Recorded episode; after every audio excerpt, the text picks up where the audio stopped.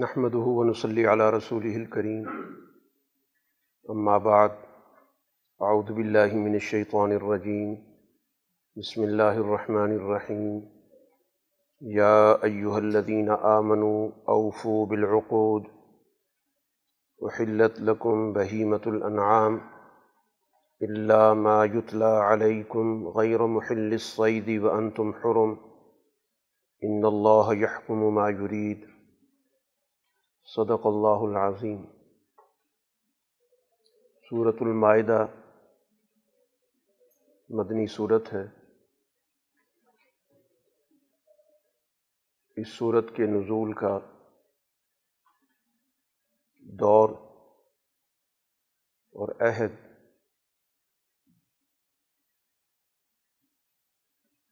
جس طرح متعین کیا گیا ہے۔ اس کا تعلق صلح حدیبیہ کے پس منظر سے۔ رسول اللہ صلی اللہ علیہ وسلم جب مدینہ تشریف لائے تو مدینہ کی سوسائٹی کی تشکیل جس ضابطے کے تحت ہوئی ہے وہ ضابطہ باہمی معاہدے کا تھا۔ اور پھر اسی معاہدے کی تسلسل میں سوسائٹی میں کئی معاہدے وجود میں آئے۔ حقیقت یہ ہے کہ انسانی معاشرہ اور انسانی تمدن وہ نام ہی انسانوں کے باہمی معاہدوں کا ہے۔ اسی کو سوسائٹی کہتے ہیں۔ اور معاہدوں کا مطلب یہ ہے کہ تمام افراد کے حقوق اور فرائض کا اس میں تعین ہوتا ہے۔ ہر ایک کے حدود کار کا فیصلہ ہوتا ہے۔ کہ ہر شخص نے ان حدود کے اندر رہ کر اپنا سماجی کردار ادا کرنا ہے۔ ان حدود سے تجاوز کرنا یہ تمدن کے تقاضوں کے خلاف ہوتا ہے۔ تو یہی بڑا فرق ہے ایک انسانی معاشرے کا دیگر جانداروں کے زندگی کے معاملات سے۔ کہ ان کی زندگی میں معاہدہ نام کی کوئی چیز نہیں ہوتی۔ وہاں صرف اور صرف طاقت کا راج ہوتا ہے۔ تو انسانی معاشرے کی خوبی اور خصوصیت یہی ہے کہ اس میں افراد کے مابین اور اسی طرح افراد کی مختلف جماعتوں کے مابین، مختلف علاقوں کے مابین باہمی معاہدات کے ذریعے اپنی زندگی کی ذمہ داریوں کو متعین کیا جاتا ہے۔ اور اس کی سختی سے پابندی کی جاتی۔ اور جب اس کی خلاف ورزی ہو، تو پھر باقاعدہ اس کا جائزہ لیا جاتا ہے، تعین کیا جاتا ہے کہ کس شخص نے ان حدود کی خلاف ورزی کی اور اس کی تلافی کی صورت کیا ہوگی۔ تو دین اسلام نے، چونکہ رسول اللہ صلی اللہ علیہ وسلم نے اس کی اساس پر باقاعدہ ایک معاشرہ ترتیب دیا تو اس معاشرے کی بھی اساس معاہدے پر ہی رکھی۔ اسی وجہ سے قرآن حکیم ایمان والی جماعت کو جس بات کی یہاں پر اہمیت بتا رہا ہے، وہ اوفو بالعقود، کہ اپنے عقود کی، اپنے معاہدوں کی اپنے مابین جو معاملات تم ایک دوسرے پر اعتماد کر کے طے کرتے ہو، اس کی پوری پوری پاسداری کرو۔ معاہدوں کے نتیجے میں ہی نظم و ضبط پیدا ہوتا۔ اس سے ہی حدود کا تعین ہوتا ہے کہ ہمارے حدود کار کیا ہیں۔ اسی سے نظم و ضبط پیدا ہوتا۔ اسی نظم و ضبط سے ہی تعلق رکھنے والی دوسری چیز جس کو قرآن نے یہاں پر ذکر کیا، کہ یہ بھی معاہدے کا لازمی نتیجہ ہے کہ انسان کے لیے مختلف اشیاء کے استعمال کے حوالے سے ایک ضابطہ ضروری ہے کہ کن اشیاء کا استعمال کرنا ہے، کن کا نہیں کرنا۔ تو یہ نظم و ضبط بھی انسانی معاشرے کی خصوصیت انسانی معاشروں کے حوالے سے اگر ہم اس چیز کا تعین کریں تو پھر وہ معاشرہ اپنے نظم و ضبط کی وجہ سے آگے بڑھتا ہے۔ اور اگر اس کو توڑ دیا جائے تو پھر حلال اور حرام کا امتیاز بھی ختم ہو جاتا تو اسلام میں حلال اور حرام کا تصور بھی اسی سے جڑا ہوا ہے کہ معاشرے نے ایک نظم و ضبط کی پابندی کرنی ہے۔ جن چیزوں کی استعمال کی اسے اجازت ہے ان کو وہ استعمال کرے گا اور جن چیزوں کو ممنوع قرار دے دیا گیا تو ان سے اس کا بچنا ضروری ہوگا۔ تو یہ بھی انسانی معاشرے کی بنیادی ضروریات اور تقاضوں میں سے۔ اس لیے قرآن نے کہا، احلت لکم بہیمت الانعام کہ تمہاری لیے خوراک کے طور پر جو چوپائے ہیں، مویشی ہیں، وہ حلال ہیں۔ سوائے ان چند صورتوں کے جن کی آگے تفصیل آ رہی ہے، اس میں بھی ضابطہ رکھا گیا۔ اور وہ ضابطہ یہی ہے کہ غیر طبی موت کسی بھی شکل میں آ رہی ہے اور طبی موت ان کے حوالے سے جانوروں کا تعین ضروری ہے۔ تو جن کی طبی موت آ گئی یا کسی اور وجہ سے غیر طبی موت آ گئی تو اگر وہاں پر باقاعدہ ذبح کا عمل نہیں ہوا، تو وہ جانور تمام کے تمام ناجائز ہو جائیں گے، ان کا استعمال درست نہیں ہوگا۔ تو یہ بھی ایک ضابطہ ہے۔ تو وہ انسانی معاشرہ ان چیزوں کے بارے میں بھی حساس ہوگا، تو اس سے اس کے درمیان چیزوں کے استعمال کا بھی ضابطہ متعین ہوگا۔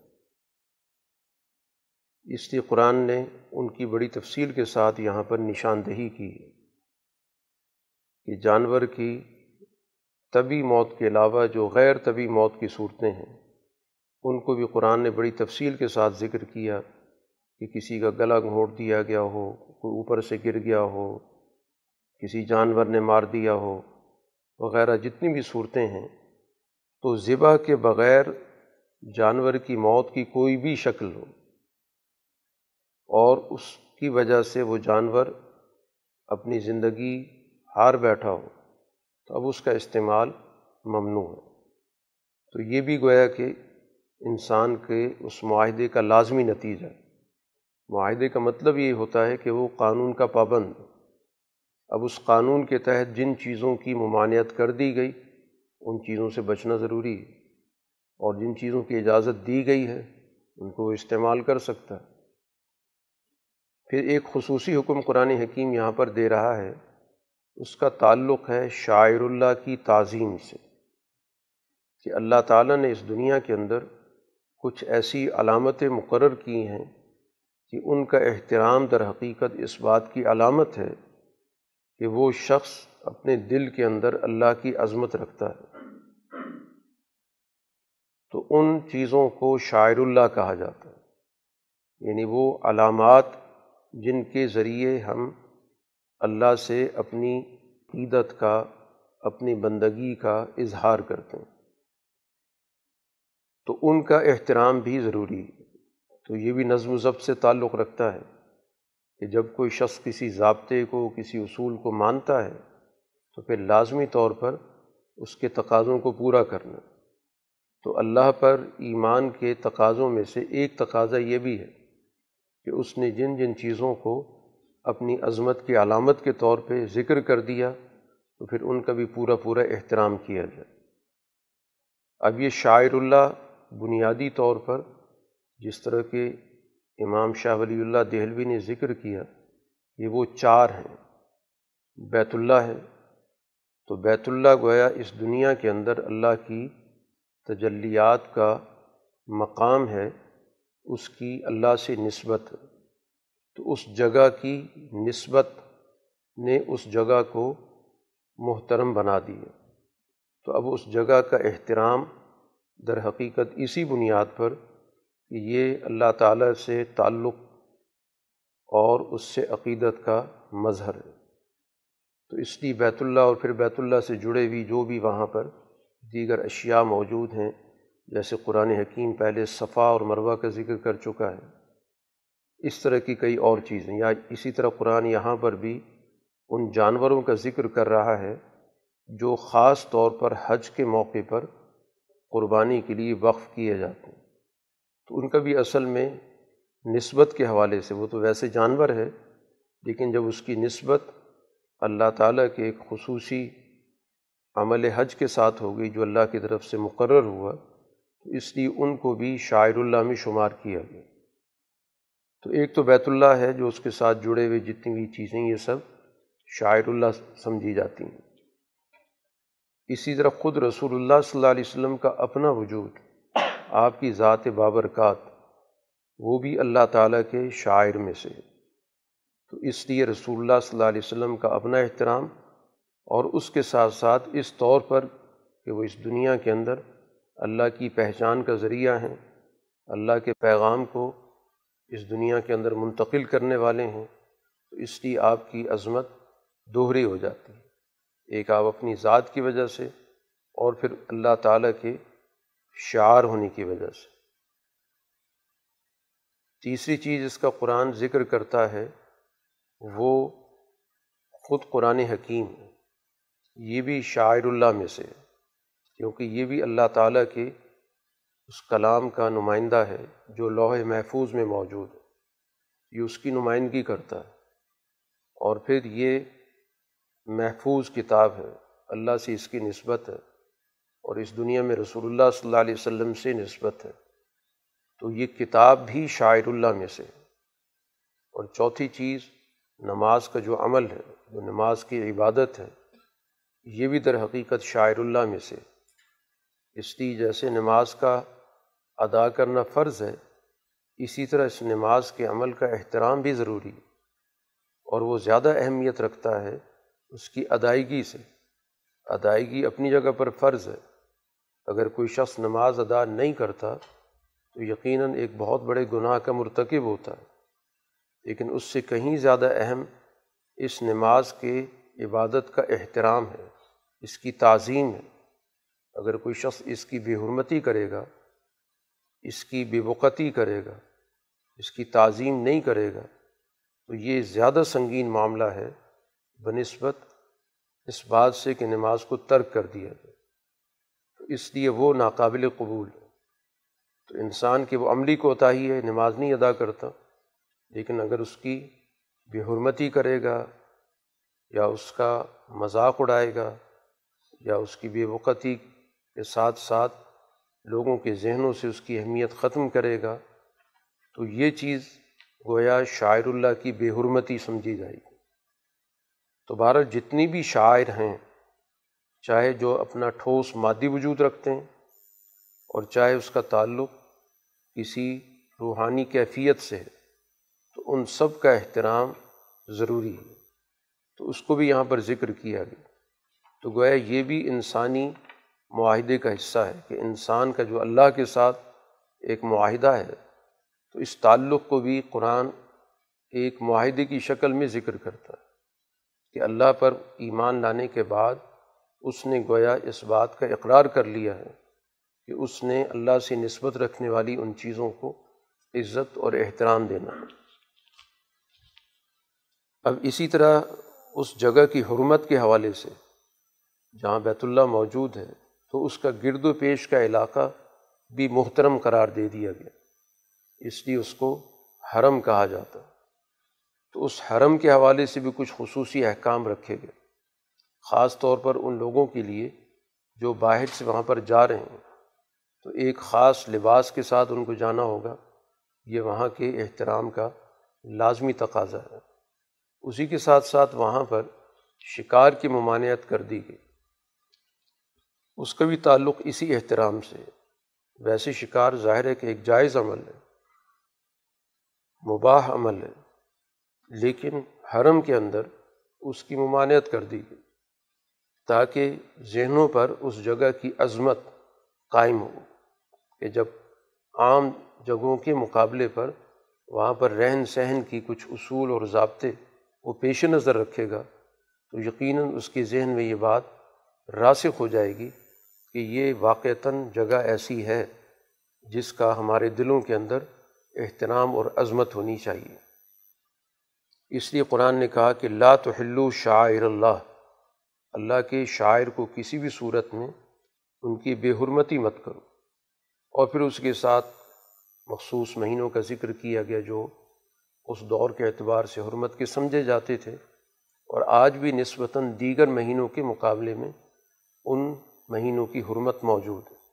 وہ چار مہینے ہیں، رجب ذیقادہ ذلحجہ اور محرم۔ اور اسی طرح پہ اس کے ساتھ جڑے ہوئے جانوروں کا بھی ذکر ہو گیا۔ اور پھر جانور کے گلے میں جو علامت رکھی جاتی تھی پہچان کے لیے تاکہ عام لوگوں کو پتہ چل سکے کہ یہ عام جانور نہیں، بلکہ اس کو مخصوص کر دیا گیا ہے قربانی کے لیے، تو وہ علامت جو اس کے گلے میں ڈالی جا رہی، اس کو بھی قابل احترام قرار دے دیا۔ تو یہ باقاعدہ گویا یہاں پر ایک تفصیل بتا دی گئی کہ یہ مخصوص جگہ ہے، اس کی ایک خاص حرمت، اور اس کا مقصد بنیادی طور پر ذہن نشین کرانا ہے کہ اس جگہ پر قیام کے اور اس جگہ پر آنے کے کچھ اصول اور ضابطے ان کو ملحوظ رکھنا ضروری۔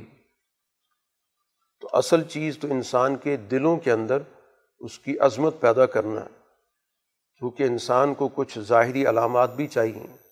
اس وجہ سے ضروری قرار دیا گیا کچھ علامات کو، کچھ پابندیوں کو، کچھ چیزوں کے حوالے سے اس پر قواعد و ضوابط کی جو نوعیت ہے وہ متعین کی گئی۔ اس کے بعد قرآن حکیم نے یہ تو ایک اصولی بات سمجھا دی گئی۔ جیسے ہم نے شروع میں ذکر کیا کہ ان آیات کا جو پس منظر تھا یا اس سورہ کا پس منظر تھا، وہ صلح حدیبیہ کے ماحول سے تعلق رکھتا ہے۔ مسلمانوں نے قریش مکہ کے ساتھ باقاعدہ ایک معاہدہ کیا۔ اب وہ معاہدہ یقیناً اس لحاظ سے اہمیت رکھتا ہے کہ مسلمانوں نے اپنے اوپر کچھ پابندیاں عائد کیں لیکن جس پس منظر میں یہ معاہدہ ہوا، اس میں واضح طور پر قریش کی طرف سے جو زیادتی تھی، وہ واضح تھی۔ کیونکہ مکہ کے اندر داخل ہونے کا مسلمانوں کو بھی استحقاق حاصل تھا اور ان لوگوں نے اس استحقاق کو روکا۔ باقاعدہ طاقت کے ذریعے کوشش کی گئی کہ مسلمان وہاں پر داخل نہ ہوں۔ تو اب یہ احساس بہرحال مسلمانوں کو تھا۔ کہ ان لوگوں نے اپنی پوزیشن کا غلط فائدہ اٹھایا اور ہمیں وہاں پر داخل ہونے سے روک دی۔ اب مستقبل کے حوالے سے یقیناً انسانی ذہنوں کے اندر یہ رد عمل پیدا ہونا ایک قرین عقل بات ہے کہ کل اگر مسلمانوں کو اس علاقے پر غلبہ حاصل ہو جائے تو پھر یقیناً ان کو بھی اسی طرح کا طرز عمل اختیار کرنا ہوگا۔ کیونکہ جواب کی صورت تو یہی بنتی ہے۔ تو قرآن نے اس سوچ سے روک دی ہے۔ کہ یہ سوچ تمہاری درست نہیں ہے کہ کسی بھی قوم کے ساتھ اگر کوئی تنازع ہے، کوئی اختلاف ہے کہ انہوں نے تمہیں مسجد حرام سے روکا تھا، تو اب اس کے جواب میں تم بھی اسی طرح کا کوئی عمل اختیار کرو، تو یہ درست نہیں تو گویا مسلمانوں کو ایک متوازن سوچ کی تعلیم دی گئی کہ مسلمان کی سوچ رد عمل کی سوچ نہیں ہوتی، اشتعال کی سوچ نہیں ہوتی۔ یہ سوچ نہیں ہوتی کہ جیسا ہمارے ساتھ کیا گیا، ہم نے ویسا ہی جواب دینا ہے۔ بلکہ معاملے کی نوعیت دے کے فیصلہ کرنا ہوگا کہ وہاں پر کیا چیز مناسب ہے اور وہ جواب کیسے دیا جانا چاہیے اور کیا دیا جانا چاہیے۔ اس لیے قرآن کہتا ہے، ولا یجری منکم شنعان قومن ان صدوق عن المسجد الحرام ان تعتدو کہ کسی قوم کی مخالفت تمہیں اس بات پہ آمادہ نہ کرے کہ انہوں نے تمہیں مسجد حرام سے روک دیا اور تم اس کے جواب میں ان کے مقابلے پر کوئی اور ایسا کام کرو کہ جس میں حدود سے تجاوز ہو۔ انہوں نے تو یقیناً تجاوز کیا۔ لیکن اس کے جواب میں تمہیں اس بات کا اختیار نہیں مل، ملے گا کہ تم بھی اسی طرح کا عمل کرو۔ اور پھر اس کے بعد ایک بڑا عمومی ضابطہ بتا دیا گیا۔ ہمیشہ کے لیے زندگی کے ہر موقع، ہر محل اور کسی بھی قوم کے ساتھ وہ معاملہ پیش آئے کہ تعاون باہمی تمہارے درمیان کس اصول پر ہونا چاہیے۔ اس کا ضابطہ یہ ہے کہ تعاون البر و تقوا باہمی تعاون تمہارا اس اصول پر ہونا چاہیے کہ بر کی سوسائٹی کے اندر جو اعلیٰ انسانی اخلاق ہیں، ان کو غلبہ حاصل ہو اور سوسائٹی کے اندر انصاف اور تقوے کو تقویت حاصل ہو۔ تو تعاون باہمی یعنی سوسائٹی کے اندر جو ہمارے باہمی معاملات ہیں، اس اصول پر طے ہونی چاہئیں جب بھی کسی کو دعوت دو گے، تو دعوت اسی ضابطے پر دی جائے گی کہ آئیں معاشرے کے اندر جو بنیادی اخلاق ہیں، جن کو انسانی اخلاق کہا جاتا ہے، فطری اخلاق کہا جاتا ہے، جو دنیا کی تمام اقوام مسلم ہیں۔ ان کی بنیاد پر ہم نے باہمی تعاون کا نظام قائم کرنا اور سوسائٹی کے اندر عدل و انصاف کے اساس پر ہم نے ایک دوسرے سے تعاون کرنا۔ ولا تعاون و الاسم ولادوان اس کے مقابلے پر، بد اخلاقی پر، ظلم پر اگر باہمی تعاون کی سوچ پیدا کرو گے تو یہ ناانصافی ہوگی، یہ غلط ہے۔ تو اس لیے تم نے مزاحمت کرنی ہے تو اس اصول کے تحت کرنی۔ ہے تو تمہارا جو باہمی تعاون کا اور باہمی تنظیم کا نظام ہے، وہ بر اور تقوا پر ہو۔ وہ اعلیٰ اخلاق اور انصاف پر ہو، عدل پر ہو۔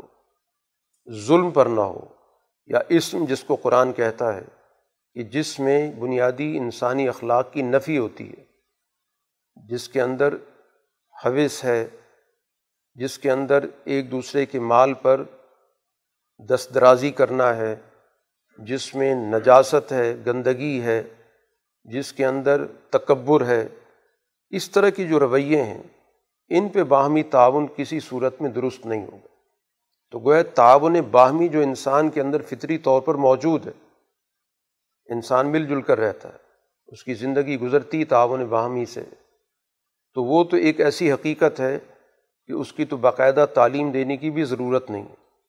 کیونکہ جہاں بھی انسان ہوں گے وہ مل جل کر رہیں گے اور آپس میں تقسیم کار کر کے اپنی زندگی گزاریں گے۔ ان کو بتانے کی یہ ضرورت ہے کہ اس تعاون باہمی کا ضابطہ کیا ہونا چاہیے۔ تو وہ نا انصافی اور ظلم نہیں ہونا چاہیے۔ تو اس لیے کوئی ایسا جتھا بنا لینا، کوئی ایسی جماعت بنا لینا، یا آج کی زبان میں کہہ لیں کوئی مافیا بنا لینا کہ جس کا مقصد لوٹ مار ہو، لوگوں پر زندگی تنگ کرنا ہو، ان کی ضروریاتی زندگی ان سے چھیننا ہو تو یہ تعاون باہمی ناجائز ہے۔ اس کو قرآن حکیم ممنوع اور حرام قرار دے رہا ہے۔ قرآن حکیم نے اسی کے ساتھ ساتھ ان ساری تفصیلات کو بیان کرنے کے بعد جن چیزوں کا استعمال انسان کے لیے بطور خوراک حرام ہے، اس کے بعد وہ بڑی بنیادی، اصولی اور ضابطے کی آیت یہاں ذکر کی ہے، جس میں دین کے کامل ہونے کا ذکر ہے۔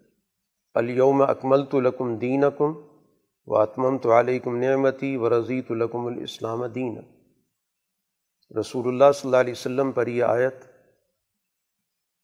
حج کے موقع پر نازل ہوئی۔ عرفات کے میدان میں نماز عصر کا وقت تھا۔ تو یہ آیت آپ پر نازل ہوئی۔ جس میں اس بات کا اعلان کیا گیا کہ دین مکمل ہو چکا۔ ہے اس کے جو بنیادی اصول اور ضابطے رسول اللہ صلی اللہ علیہ وسلم کو دیے جا رہے تھے، اب ان کی بنیادی طور پر تکمیل ہو گئی اور دنیا کے اندر وہ جو دین کا سفر شروع ہوا تھا، آدم علیہ السلاۃ والسلام سے آج اس دین کی تکمیل ہو رہی۔ اسی وجہ سے پچھلی تمام شریعتوں میں، تمام کتابوں میں اس طرح کا کوئی ذکر موجود نہیں۔ ہمیشہ کتابیں یہ بتاتی رہیں کہ ایک آنے والا پیغمبر اور کتاب پر ایمان لانے والوں کو، نبی پر ایمان لانے والوں کو ہمیشہ اس بات کی تلقین کی گئی کہ آنے والے نبی پر انہیں ایمان رکھنا۔ گویا ان کو ٹائم دے دیا جاتا تھا کہ یہ ہدایت یا یہ شریعت ایک خاص وقت تک کے لیے۔ جب نیا نبی آئے گا تو تمہاری ذمہ داری ہوگی کہ اس کی نبوت کو قبول کرو اور پھر اس کی جو بھی ہدایات ہیں ان پر عمل کرو۔ یہ سلسلہ گویا کہ چلتا رہا۔ یہاں تک کہ اب یہ سلسلہ رسول اللہ صلی اللہ علیہ وسلم پر آ کر مکمل ہو رہا ہے۔ کیونکہ اب انسانی معاشرہ مجموعی طور پر اس سطح پر آ چکا ہے کہ اب ان کو ایک جامع رہنمائی دے دی جائے تو آنے والے ادوار کے اندر یہ اس کی روشنی میں اپنے مسائل کو حل کر سکتے ہیں۔ اس سے پہلے انسانی معاشرہ اس سطح تک نہیں پہنچا تھا۔ ابھی وہ ذہنی بلوغت کی منزلیں طے کر رہا تھا۔ اس لیے ضرورت تھی وہاں پر کہ ان کو باقاعدہ ایک معلم دیا جائے، ایک آسمان سے باقاعدہ ہدایت نازل کی جائے، ایک نبی آئے جو لوگوں کو باقاعدہ آگے لے کر چلے۔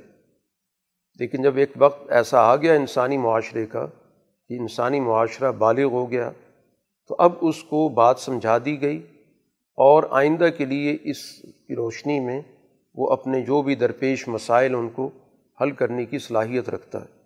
تو اس لیے اب نبوت مکمل کر دی گئی اور دین کا ضابطہ مکمل کر دیا۔ تو اس لیے قرآن نے ایک تو اس بات کا اعلان کر دی کہ دین مکمل ہو چکا۔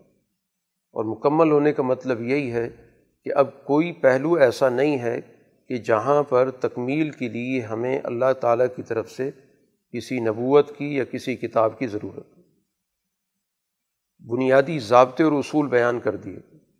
اور ان اصولوں اور ضابطوں کی روشنی میں معاشرے کی تشکیل، وہ گویا کہ قرآن کا جو بھی فہم رکھے گا، قرآن کی بصیرت جس کے پاس بھی ہوگی، وہ اس کی روشنی میں اپنے دور کے حالات کے مطابق رہنمائی یہاں سے حاصل کر سکتا۔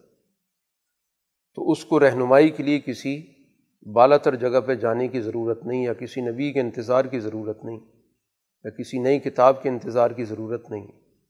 تو اسی کو کہا جاتا ہے دین کا مکمل ہو جانا۔ تو جن تفصیلات کی انسانی زندگی کے اندر ضرورت اس طور پر تھی کہ انسانی معاشرہ جتنا بھی ترقی کر جائے، تو وہاں پر ان کی جزیات بھی نہیں بدلتیں، تو وہاں تو پوری جزیات کی تفصیلات بھی بتا دی گئی۔ جیسے میں نظام عبادت پورا بتا دیا گیا پوری جزیات کے ساتھ۔ اب معاشرہ جہاں بھی چلا جائے، جتنی بھی ترقی کر جائے، یہ ایک بنیادی شعبہ ایسا ہے کہ اس کے اندر کوئی بہت جوہری تبدیلی نہیں آ سکتی۔ تو اس لیے وہ نظام عبادت اس وقت سے ہمیشہ کے لیے وہی رہے گا جو رسول اللہ صلی اللہ علیہ وسلم نے متعین کر دی۔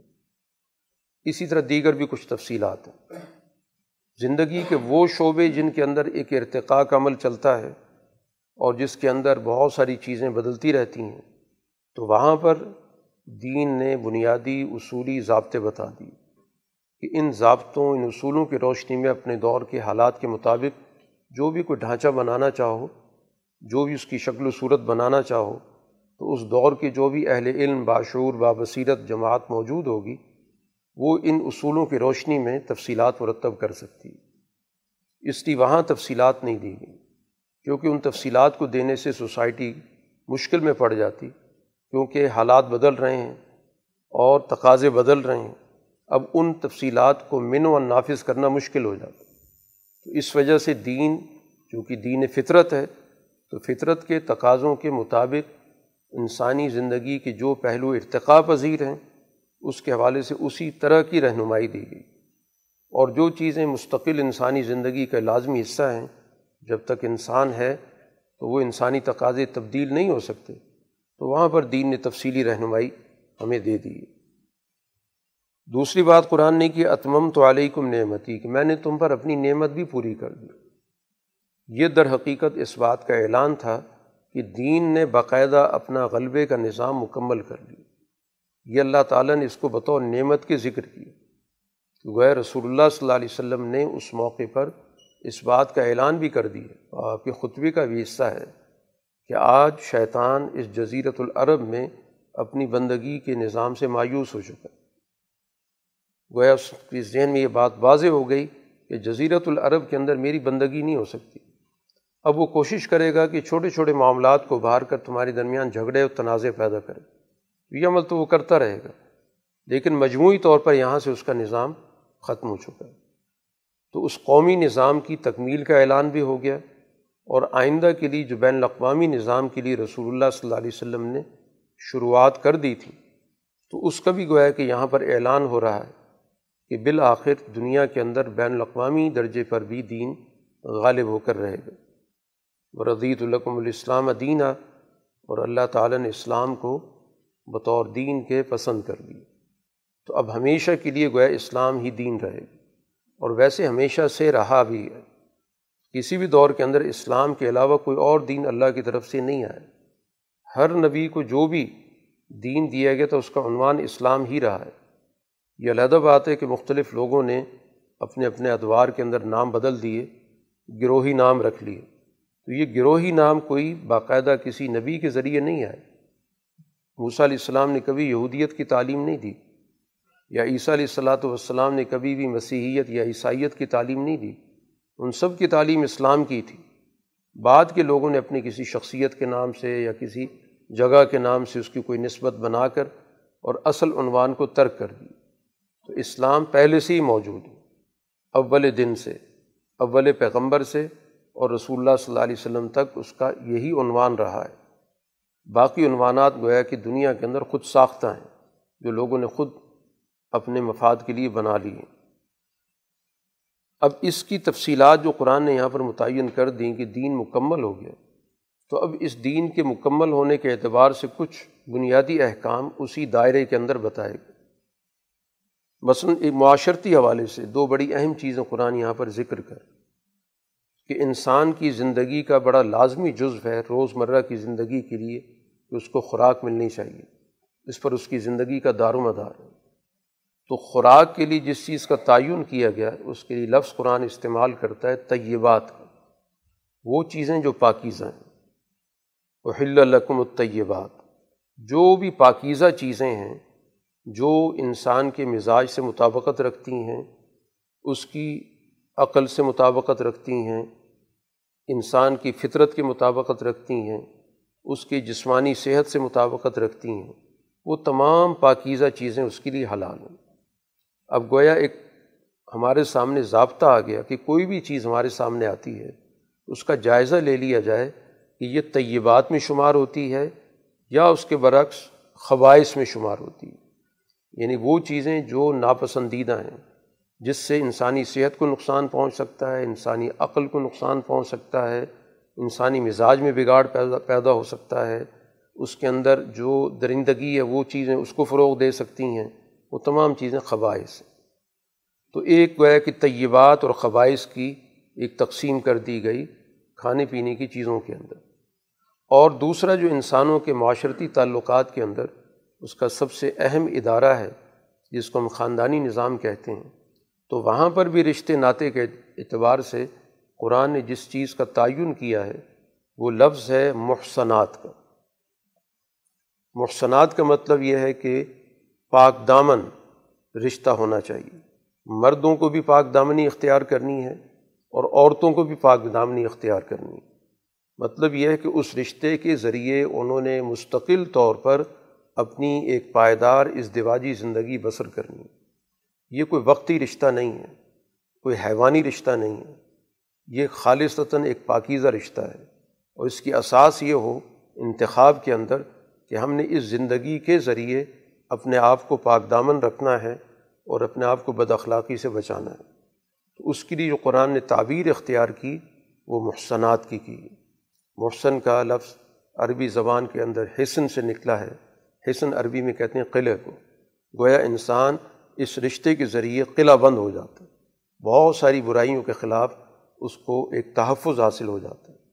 تو گویا اس جو اس دیواجی تعلق ہے، اس کی اساس محسن کی بنیاد پر متعین کر دی گئی کہ جو رشتہ ہوگا وہ اس نقطۂ نظر سے ہوگا۔ اب اس سے ہٹ کے جتنی بھی جو رشتے بنیں گے، وہ ظاہر ہے کہ ناجائز ہو جائیں گے کیونکہ ان کا مقصد اس بنیادی روح کی خلاف ورزی ہے۔ اس میں پاغدامنی مقصود نہیں ہے۔ اس میں صرف ایک حیوانی تقاضا ہے یا ایک وقتی ضرورت کو پورا کرنا۔ تو وہ انسانی معاشرے کے اندر خرابی اور بگاڑ کا باعث بنتا ہے۔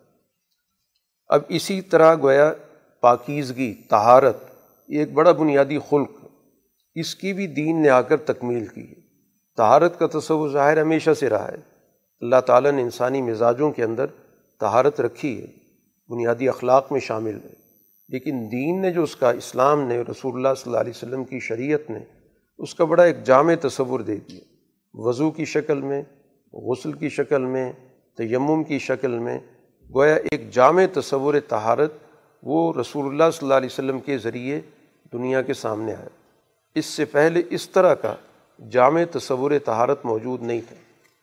اور اسی چیز کو قرآن حکیم واضح بھی کر رہا ہے کہ اس سارے عمل کا مقصد جو قرآن یہاں پر بیان کر رہا ہے، وضو کی شکل میں یا غسل کی شکل میں یا تیمم کی شکل میں، اب اس کا مقصد لوگوں پر کوئی ضابطے یا تنگیاں ڈالنا نہیں ہے۔ ما یرید اللہ لیا جعل علیکم من حرج۔ اللہ کا مقصود منشا یہ نہیں ہے کہ تم پر کوئی تنگی ڈالی جائے۔ کہ تم ان تفصیلات کو سن کر یہ محسوس کرو کہ یہ تو ہمیں بڑی مشکل میں ڈال دیا گیا۔ بلکہ اصل مقصود ہے ولاکن یرید اللیطاہر تمہیں پاکیزہ زندگی دینا ہے۔ تو پاکیزہ زندگی کے لیے ظاہر بات ہے کہ کوئی نہ کوئی عمل تو اختیار کرنا ہوگا۔ پانی اگر موجود ہے تو پانی کے ذریعے ہوگا، اگر پانی نہیں ہے تو پھر اس کی ایک علامتی نوعیت بھی رکھ دی گئی۔ کیونکہ ان چیزوں کا تعلق ہوتا ہے انسان کی سوچ سے اور نفسیات سے۔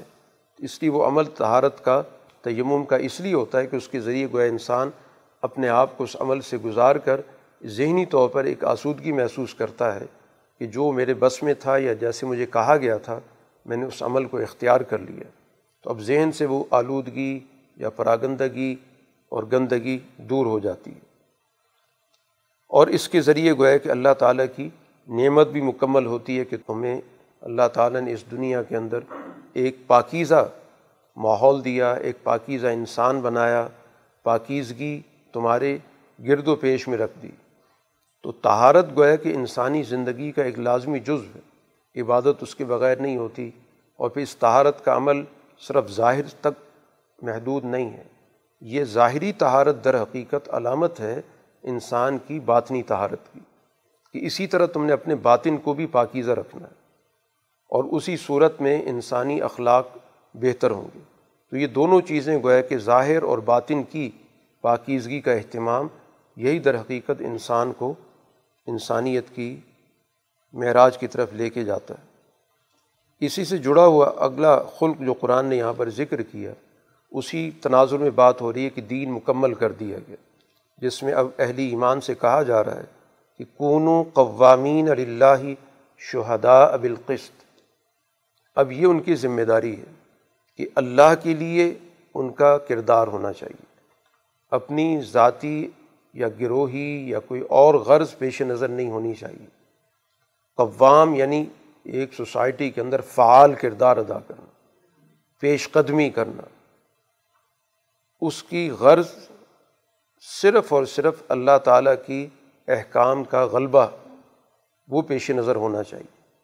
اور دوسری بات کہ یہ سارا عمل کس لیے ہے کہ شہداء اب القش کہ سوسائٹی کے اندر عدل و انصاف کے تم گواہ بنو۔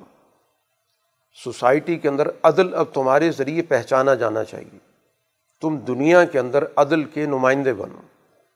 کہ جہاں پر بھی عدل کی ضرورت ہو، وہاں پر تمہیں پیش پیش ہونا چاہیے۔ تمہارا وجود دنیا کی نظر میں اس طرح ہو کہ تم سوسائٹی کے اندر عدل قائم کرنے والے ہو۔ تو یہ تمہاری پہچان ہونی چاہیے کہ سوسائٹی کے اندر ظلم جہاں پر بھی ہو، تمہارا کردار اس کے مقابلے پر عدل کا پیدا ہو۔ تو گویا دنیا تمہیں شہداء بالقص سمجھے کہ یہ عدل کے نمائندے ہیں، یہ عدل کے گواہ ہیں، عدل ان کے ذریعے پہچانا جاتا ہے۔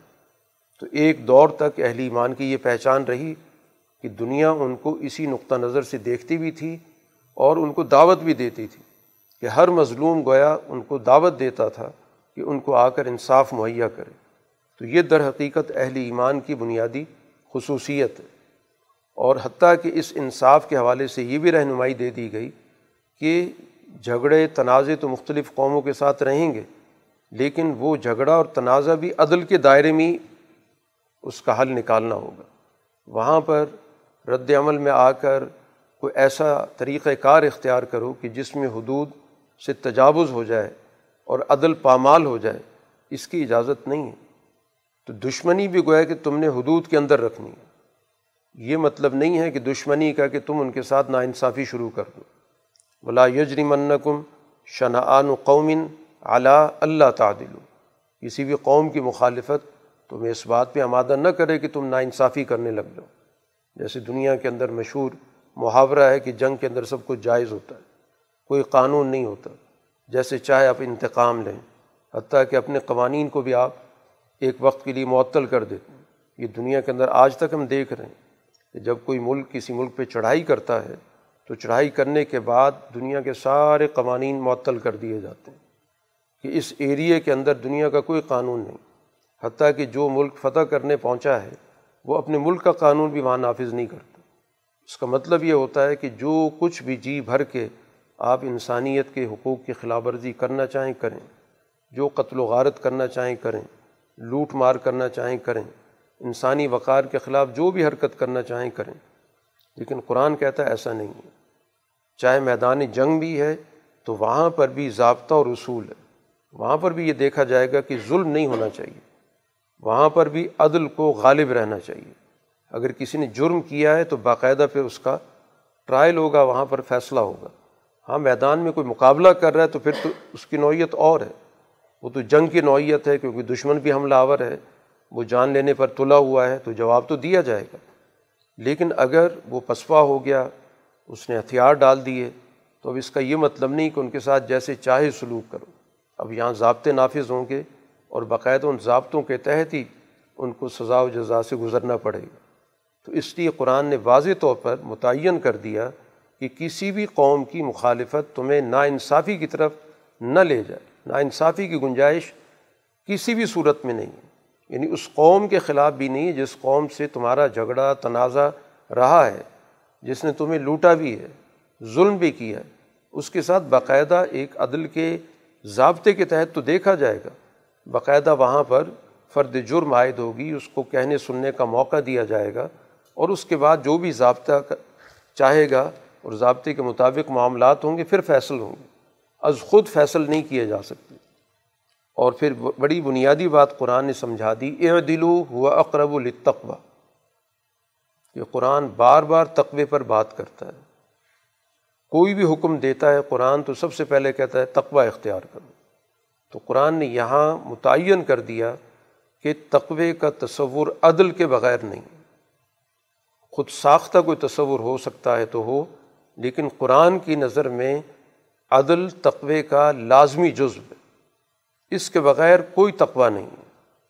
جو اللہ کے سامنے جواب دہی کا احساس انسان کو سب سے پہلے عدل کی طرف لے کے جائے گا کہ وہ کسی کے ساتھ بھی ناانصافی یا ظلم نہ کرے۔ تو اس طرح گویا کہ قرآن حکیم نے ان دونوں کو ایک دوسرے کے ساتھ لازم و ملزوم کر دی کہ اگر تقوی کو کسی نے حاصل کرنا ہے، اسے اللہ کا قرب چاہیے، وہ اللہ کے سامنے پیش ہونا چاہتا ہے اللہ کے انعامات کو لینے کے لیے، تو یہ راستہ عدل کے بغیر طے نہیں ہو سکتا۔ تو عدل پہلے اختیار کرنا پڑے گا، تو پھر جا کر وہ تقوی کے قریب تر ہوگا۔ چونکہ اس صورح کے آغاز سے ہم چیز دیکھ رہے ہیں کہ جو اس صورح کا بنیادی فوکس ہے، بنیادی اس کا مضمون ہے، وہ معاہدے کی پاسداری ہے۔ اس لیے صورح کے اندر میساک کا لفظ بہت ساری جگہوں پہ استعمال ہوا۔ بار بار اس کی یاد دہانی کرائی جا رہی ہے۔ مثلاً قرآن حکیم میساک کے حوالے سے پچھلے دور کا بھی ذکر کر رہا ہے کہ بنی اسرائیل سے بھی میساک لیا گیا تھا۔ تو میساک کوئی نئی چیز نہیں ہے۔ کہ یہ کہا جائے کہ کوئی خصوصی حکم مسلمانوں کو دیا جا رہا ہے۔ میساک تو کسی بھی سوسائٹی کی بنیادی ضرورت ہوتی اور تمام انبیاء دنیا میں جب آتے ہیں تو وہ بھی اس لیے آتے ہیں کہ ایک باقاعدہ عدل و انصاف کی اساس پر وہ میساک قائم کرتے ہیں۔ اور اس میساک کی اساس پر وہ باقاعدہ معاشرے کی تعمیر کرتے ہیں۔ اب یہاں بنی اسرائیل کے ایک میساک کا ذکر کیا قرآن حکیم نے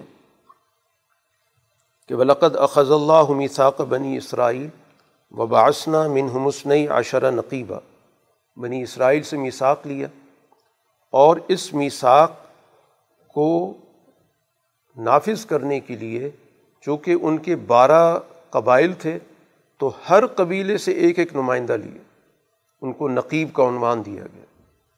تو گویا یہ نمائندگی کا جو تصور ہے، یہ انبیاء کی بنیادی حکمت عملی میں شامل ہوتا۔ ایسا نہیں کیا کہ حضرت موسیٰ علیہ السلام نے اپنی مرضی کے کوئی دس بارہ آدمی بٹھا لیے ہوں۔ ہر ایک میں سے ایک نمائندہ لیے۔ اور ان سے باقاعدہ آپ نے گفتگو کی۔ ان سے معاہدہ طے ہوا۔ ان کے ذریعے گویا کہ قبائل کو اس معاہدے کا حصہ بنایا گیا۔ اور اس کے اندر جو کلمات تھے وہ کہ اقامت اصلاط ہے ایتا زکوٰۃ ہے، اور اسی طرح ہر دور کے اندر جو بھی رسول آئیں گے، ان پر ایمان لانا ہوگا۔ اور نہ صرف ایمان لانا ہے، بلکہ واضر تمو ہم ان کو پوری طرح تعاون فراہم کرنا ہے، ان کے دست و بازو بننا ہے۔ اور پھر اس کے بعد پانچویں بات کی گئی کہ تم نے اللہ کے راستے میں قرض حسن دینا یعنی سوسائٹی کی ضروریات کو پورا کرنا۔ اس طور پر کہ وہ سوسائٹی مالی طور پر اپنے پاؤں پہ کھڑی ہو سکے۔ تو ان پانچ چیزوں کا ان سے معاہدہ لیا گیا۔ اس کے بدلے میں اللہ نے کہا، پھر میرے ذمے بھی کچھ ہے۔ معاہدے کا مطلب ہی یہ ہوتا ہے میساک کے جو بھی فریق ہوتے ہیں، ہر ایک کے ذمے اپنے اپنے کام ہوتے ہیں۔ ان کے فرائض کا تعین ہوتا ہے۔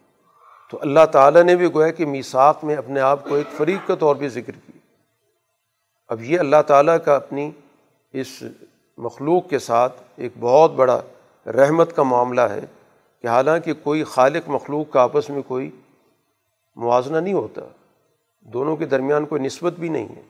لیکن یہاں پر بھی اللہ تعالیٰ نے اس کو میساک کے طور پہ ذکر کر کے باقاعدہ اپنی ذمہ داری کا بھی ذکر کر دیا کہ لوکا فرن نان کم سیاتی کم کہ پچھلی زندگی کے اندر جتنی بھی تمہاری کوتاہیاں ہوئی ہیں، ان سب کو میں معاف کر دوں گا۔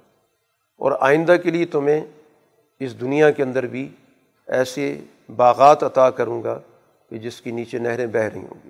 تو دنیا کی خوشحالی کا گویا اللہ تعالیٰ کی طرف سے یہ وعدہ ہو رہا ہے۔ یہ میساک ہوا بنی اسرائیل کے ساتھ، جس کو انہوں نے بعد میں پامال بھی کیے اور یہ اسی طرح کا میساک خود رسول اللہ صلی اللہ علیہ وسلم نے اس موقع پر لیا تھا جب بیت اقبہ ہوئی۔ بیت اقبہ ثانیہ، کیونکہ اقبہ گھاٹی کو کہتے ہیں، منا کے اندر جو گھاٹی تھی، جہاں پر یہ معاہدہ ہوا، تو کئی سال ہوتا رہا۔ جو آخری بیت ہے، اس کو بیت اقبہ ثانیہ کہتے ہیں۔ تو وہاں پر بھی چونکہ مدینہ سے ایک بہت بڑی تعداد آئی تھی حج کے موقع پر، اور حضور صلی اللہ علیہ وسلم پر وہ ایمان لا چکی تھی تو ان کے ساتھ کچھ بات چیت طے کرنی تھی۔ تو وہ بات چیت بھی باقاعدہ ایک معاہدے کی شکل میں وجود میں آئی۔ تو وہاں بھی رسول اللہ صلی اللہ علیہ وسلم نے ان سے یہ بات کی تھی کہ اپنے میں سے نقی مقرر کرو۔ اب ظاہر اتنی بڑی تعداد سے گفتگو کرنا ایک مشکل کام ہے کہ ہر آدمی کی بات سنی جائے اور اس کو جواب دیا جائے۔ تو بہتر ہوگا کہ اپنے میں سے کچھ نمائندے مقرر کرو۔ تو اتفاق کی بات یہ کہ ان کی تعداد بھی بارہ تھی۔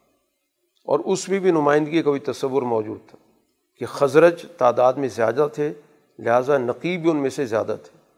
اور اوس کی تعداد اس کے مقابلے میں کم تھی، تو ظاہر نقیب بھی اس میں سے دو تین تھے۔ تو بہرحال بارہ کی تعداد وہاں بھی موجود ہے۔ اس بیت یا اس معاہدے کے نتیجے میں رسول اللہ صلی اللہ علیہ وسلم نے یہ فیصلہ کیا کہ آپ کو مکہ سے مدینہ جانا ہے۔ تو مدینہ کے اندر جو آپ کی آمد ہوئی ہے، وہ باقاعدہ ایک معاہدے کے ذریعے ہوئی ہے۔ وہاں کے لوگوں سے آپ نے معاہدہ کیا اور یہ بات طے ہوئی کہ آپ وہاں تشریف لائیں گے اور جو بھی اس کے نتائج ہوں گے، مدینہ کے لوگوں کو پوری طرح اس سے آگہی حاصل ہو گئی کہ یہ محض آپ کے آنے جانے کا معاملہ نہیں ہے، بلکہ یہ قریش کے ساتھ مستقل جنگ کا خطرہ مول لینا ہے۔ اور اس چیز کو شعوری طور پر انہیں مانا، قبول کیا کہ ہم ہر قسم کے خطرے کا مقابلہ کرنے کے لیے تیار ہیں۔ اس کے بعد پھر رسول اللہ صلی اللہ علیہ وسلم نے مکہ مکرمہ سے مدینہ کی طرف یہ ہجرت کا عمل اختیار کی۔ پھر اسی طرح یہ بارہ کا عدد رسول اللہ صلی اللہ علیہ وسلم کی احادیث میں بھی ملتا ہے۔ آپ نے فرمایا کہ جب تک بارہ خلیفہ ہوں گے تو اسلام بین الاقوامی سطح پر غالب رہے گا۔ تو وہ بارہ خلیفہ حضور صلی اللہ علیہ وسلم کے نام تو نہیں لیے، لیکن بعد کی جو تاریخ ہے اس سے اس کا اندازہ کیا گیا کہ وہ چار خلفۂ راشدین تھے۔ اسی طرح عموی خاندان میں سے پانچ حکمران تھے اور تین حکمران عباسی خاندان میں سے تھے۔ یہ وہ لوگ تھے جن کے اپنے دور کے اندر مکمل طور پر اسلام غالب تھا، امن و امان تھا، لوگوں کے حالات بالکل درست تھے، معاشی طور پر کسی طور پہ تنگی نہیں تھی، سیاسی استحکام تھا۔ تو وہ خلفاء کا حدیث کے اندر خود رسول اللہ صلی اللہ علیہ وسلم نے بھی اس کا ذکر کیا۔ تو بہرحال قرآن یہاں پر جس چیز کا ذکر کر رہا ہے تو محض کسی تاریخی پرانے واقعے کا ذکر مقصود نہیں ہے۔ اس واقعے کے ساتھ ساتھ گویا دور کے اندر جو ڈیولپمنٹ ہو رہی ہے، اس کو بھی پیش نظر رکھا گیا۔ تو اسی سے گویا کہ دور کے حوالے سے رہنمائی بھی ہر زمانے میں لی جاتی رہی ہے۔ اس معاہدے کی پاسداری ان لوگوں نے نہیں کی۔ قرآن یہاں پر نقض میساک کا بھی ذکر کر رہا ہے کہ بنی اسرائیل سے عہد لیا گیا۔ اور اتفاق کی بات یہ ہے کہ بنی اسرائیل کی جو دو بڑے گروہ مذہبی بنتے ہیں، ایک وہ جو اپنے آپ کو تورات کے حامل کہتے ہیں اور ایک وہ جو انجیل کے ساتھ جڑے ہوئے لوگ ہیں، یہود و نصارہ جن کو کہا جاتا ہے۔ دونوں نے معاہدے توڑے ہیں۔ قرآن نے دونوں کا یہاں پر ذکر کیا کہ انہوں نے معاہدے توڑے جس کے نتیجے میں یہ اللہ تعالیٰ کی طرف سے ایک بہت بڑی سزا کے مستحق بنے۔ لان نہ ہوں اللہ کی طرف سے دھتکارے گئے۔ اور ان کے دل سخت ہو گئے، پتھر دل ہو گئے۔ تو پتھر دل ہونا گویا کہ یہ اللہ تعالیٰ کی طرف سے سزا ہوتی ہے۔ جب انسانیت کے لیے ہمدردی ختم ہو جاتی ہے، تو یہ گویا اللہ تعالیٰ کی طرف سے اس بات کی علامت ہے کہ اس قوم پر اللہ تعالیٰ کی طرف سے عذاب نازل ہو گیا۔ اس لیے ان کے یہاں اسی سنگ دلی کے نتیجے میں کاروبار کی ایسی ایسی شکلیں وجود میں آئیں کہ جس میں کبھی بھی کسی بھی غریب آدمی پر ترس نہیں کھایا گیا۔ بلکہ اس پہ قرضوں کا بوجھ لادا گیا، اس پہ سود کا بوجھ لادا گیا۔ اور یہ ظاہر کی نفسیات آج تک پائی جاتی ہے۔ ان قوموں کے اندر یا ان کے اداروں کے اندر کہ جو قوموں کو قرضے دیتی ہیں اور پھر اس کے بعد ان قرضوں کے نام سے اپنی ساری شرائط مسلط کرتی ہیں۔ ان کی آزادی کا بھی سودا کر لیتی ہیں، ان کو غلامی میں مبتلا کر لیتی ہیں۔ کیونکہ ان کے دلوں کے اندر انسانی ہمدردی نام کی کوئی چیز نہیں ہوتی۔ تو یہ نقض میساک کا لازمی نتیجہ قرآن ذکر کر رہا ہے کہ جب معاہدوں کو توڑا جاتا ہے اور انسانوں کے ساتھ، اقوام کے ساتھ معاہدات ہیں، ان کی پاسداری نہیں کی جاتی، تو پھر لازمی طور پر یہ نتیجہ نکلتا ہے۔ اور ان لوگوں نے اسی وجہ سے اپنی کتاب کے مفہوموں کی بھی بدل دی حالانکہ مذہبی کہلاتے ہیں، اپنے مذہب سے تعلق کا یہ بڑا چرچا کرتے ہیں، لیکن کتاب بھی مفاد کے تابع ہو گئی۔ جو حرفون الکلم ام مواضعی ہی کہ کلمات کو بھی اپنی جگہ سے بدل ڈالتے ہیں۔ مفہوم کچھ سے کچھ کر دیے اور بہت بڑا حصہ اپنا شریعت کا فراموش کر دیے وہ نسو حزم مما ذکی روبی کہ جس کی بار بار ان کو یاد دہانی کرائی جاتی تھی، ان چیزوں پہ توجہ دو، تو ایک بہت بڑا حصہ انہیں بالکل نکال دیے اب محض ایک رسمی مذہب قائم رکھا ہوا ہے۔ وہ رسمی مذہب کہ جس کے ذریعے وہ اپنی مذہبی شناخت قائم رکھے ہوئے ہیں، لیکن اس کی روح کوئی موجود نہیں جن چیزوں کا وہ تذکرہ بھی کرتے ہیں، چرچا بھی کرتے ہیں یا جو کچھ وہ کر بھی رہے ہیں، اس سے انسانی معاشرے کا کوئی تعلق نہیں۔ اور پھر رسول اللہ صلی اللہ علیہ وسلم سے بھی کہا گیا کہ صرف ان کا ماضی نہیں ہے، بلکہ مدینہ کے اندر بھی آپ ان کی خیانتیں دیکھ رہے ہیں۔ آپ نے ان سے ظاہر معاہدات کیے ہوئے تھے۔ ہر معاہدہ ان کی طرف سے ٹوٹا ہے۔ جس قبیلے کے ساتھ بھی آپ کا معاہدہ تھا، اس نے اس معاہدے کی آڑ میں حضور صلی اللہ علیہ وسلم کی کہیں جان لینے کی کوشش کی، کہیں حضور صلی اللہ علیہ وسلم کی عزت سے کھیلنے کی کوشش کی، کہیں پر آپ کے گھر کے حوالے سے کوئی انہوں نے نازیبہ گفتگو کی۔ گیا خیانت ان کی مزاجوں کا حصہ بن چکی۔ یہ سارے نقض میساک جب معاہدہ توڑا جاتا ہے تو پھر انسانی اخلاق برباد ہو جاتے ہیں۔ اسی طرح قرآن نے کہا، نصارہ کے ساتھ بھی یہی کچھ ہوا۔ ان سے بھی ہم نے عہد لیا، خزنہ میسا ہوں فنس و حزم ممازک کی روبی انہوں نے بھی اپنی کتاب کا ایک بہت بڑا حصہ فراموش کر دی۔ اور اس کے نتیجے میں انہیں رہبانیت اختیار کر دی۔ دین کے معاملات کو انہیں سوسائٹی سے کاٹ دیے۔ انہوں نے کہا کہ یہ رہبانیت دنیا سے کٹ کے رہنا، یہ ہمارا مذہب ہے۔ تو گویا دو بڑی جماعتوں کا تذکرہ کر کے قرآن اصل میں تو توجہ دلانا چاہتا ہے کہ سوسائٹی میں بگاڑ اسی لیے پیدا ہوتا ہے کہ وہ اپنے طے شدہ معاہدوں سے منحرف ہو جاتے ہیں۔ اور پھر اس کے نتیجے میں ہوتا کیا ہے؟ فغرینہ بینہم العداوت والبغضاء الى یوم القیام پھر نفرتیں ہوتی ہیں، عداوتیں ہوتی ہیں۔ پھر ان کے درمیان ظاہر ہے کہ کوئی بھی اصول ضابطہ نہیں ہوتا۔ پھر ہر وقت پورا معاشرہ جہنم کی آگ میں جل رہا ہوتا کیونکہ معاہدے ٹوٹ رہے ہوتے ہیں، معاہدوں کی کوئی پاسداری نہیں ہوتی۔ معاہدے مجبوری میں کر لیے جاتے ہیں، جب موقع ملتا ہے اس کو توڑ دیا جاتا ہے، خلاف ورزی کی جاتی ہے۔ اور اسی وجہ سے معاشرے ہمیشہ جہنم بنتے ہیں۔ دنیا کے اندر، گزشتہ صدی کے اندر جو کچھ ہوتا رہا ہے اور آج تک وہ جو سلسلہ اس کا چل رہا ہے، وہ اس کا واضح طور پہ نمونہ ہے کہ معاہدے توڑے گئے پہلی جنگ عظیم ہوئی، معاہدے توڑے گئے، دوسری جنگ عظیم ہوئی۔ اور اس کے بعد مسلسل معاہدے توڑ کے ملکوں پہ قبضے، ملکوں کی معیشتوں کو برباد کرنا، ملکوں کے اخلاق تباہ کرنا، انسانوں کی تباہی، ان کے اخلاق کی تباہی، ان کی عزتوں کی پامالی۔ تو قرآن ان سب چیزوں کو نقض میساک سے جوڑ رہا ہے کہ جب معاہدے ٹوٹتے ہیں، پھر سوسائٹی کے اندر عداوتیں اور بوز اور نفرتیں یہ پیدا ہو جاتی ہیں۔ ان تمام تفصیلات کے ساتھ ساتھ رسول اللہ صلی اللہ علیہ وسلم کی آمد کا بھی ذکر کیا گیا اور اہل کتاب کو باقاعدہ مخاطب کر کے کہا گیا کہ اب تمہارے پاس ایک ایسا رسول آ چکا ہے یوبین القم کثیرم مما کن تم تخفون امین الکتاب۔ وہ تمہاری اپنی کتاب کی بہت ساری چھپی ہوئی باتیں بتا رہا ہے، جن کو تم نے چھپایا ہوا تھا۔ وہ تمہارے سامنے لے کر آ رہا ہے کہ تمہاری کتاب کے اندر کیا کچھ موجود تھا۔ اور پھر وہ نبی بہت ساری چیزوں سے درگزر بھی کر رہا ہے۔ وہ ایسا نہیں کر رہا کہ تمہارا سارا کچا چٹھا پیش کر رہا ہو۔ اب اس نبی کی نبوت پر، رسالت پر ایمان لاؤ اور اپنی گزشتہ کوتاہیوں سے باہر نکلو۔ اور پھر ایک وقت گزرنے کے بعد آیا۔ دوسری آیت کے اندر قرآن کہہ رہا ہے کہ یوبین القم علا فطرتم من الرسل۔ کہ تقریباً پونے چھ سو سال کا عرصہ گزر گیا۔ عیسیٰ علیہ السلاۃ والسلام کے بعد کوئی نبی نہیں آیا۔ اب رسول اللہ صلی اللہ علیہ وسلم آئے۔ تو اب اس رسول کو بھیجا اس لیے گیا کہ تاکہ کل تمہیں یہ کہنے کا موقع نہ ملے کہ ہمیں اگر کوئی یاد دہانی کرانے والا آ جاتا، سمجھانے والا آ جاتا، ہمیں کوئی اچھے حالات کی خوشخبری دے دیتا، ہمارے برے طرز عمل کے نتائج ہمیں بتا دیتا، تو ہم شاید سیدھے راستے پر آ جاتے۔ تو اللہ نے وہ حجت بھی پوری کر دی۔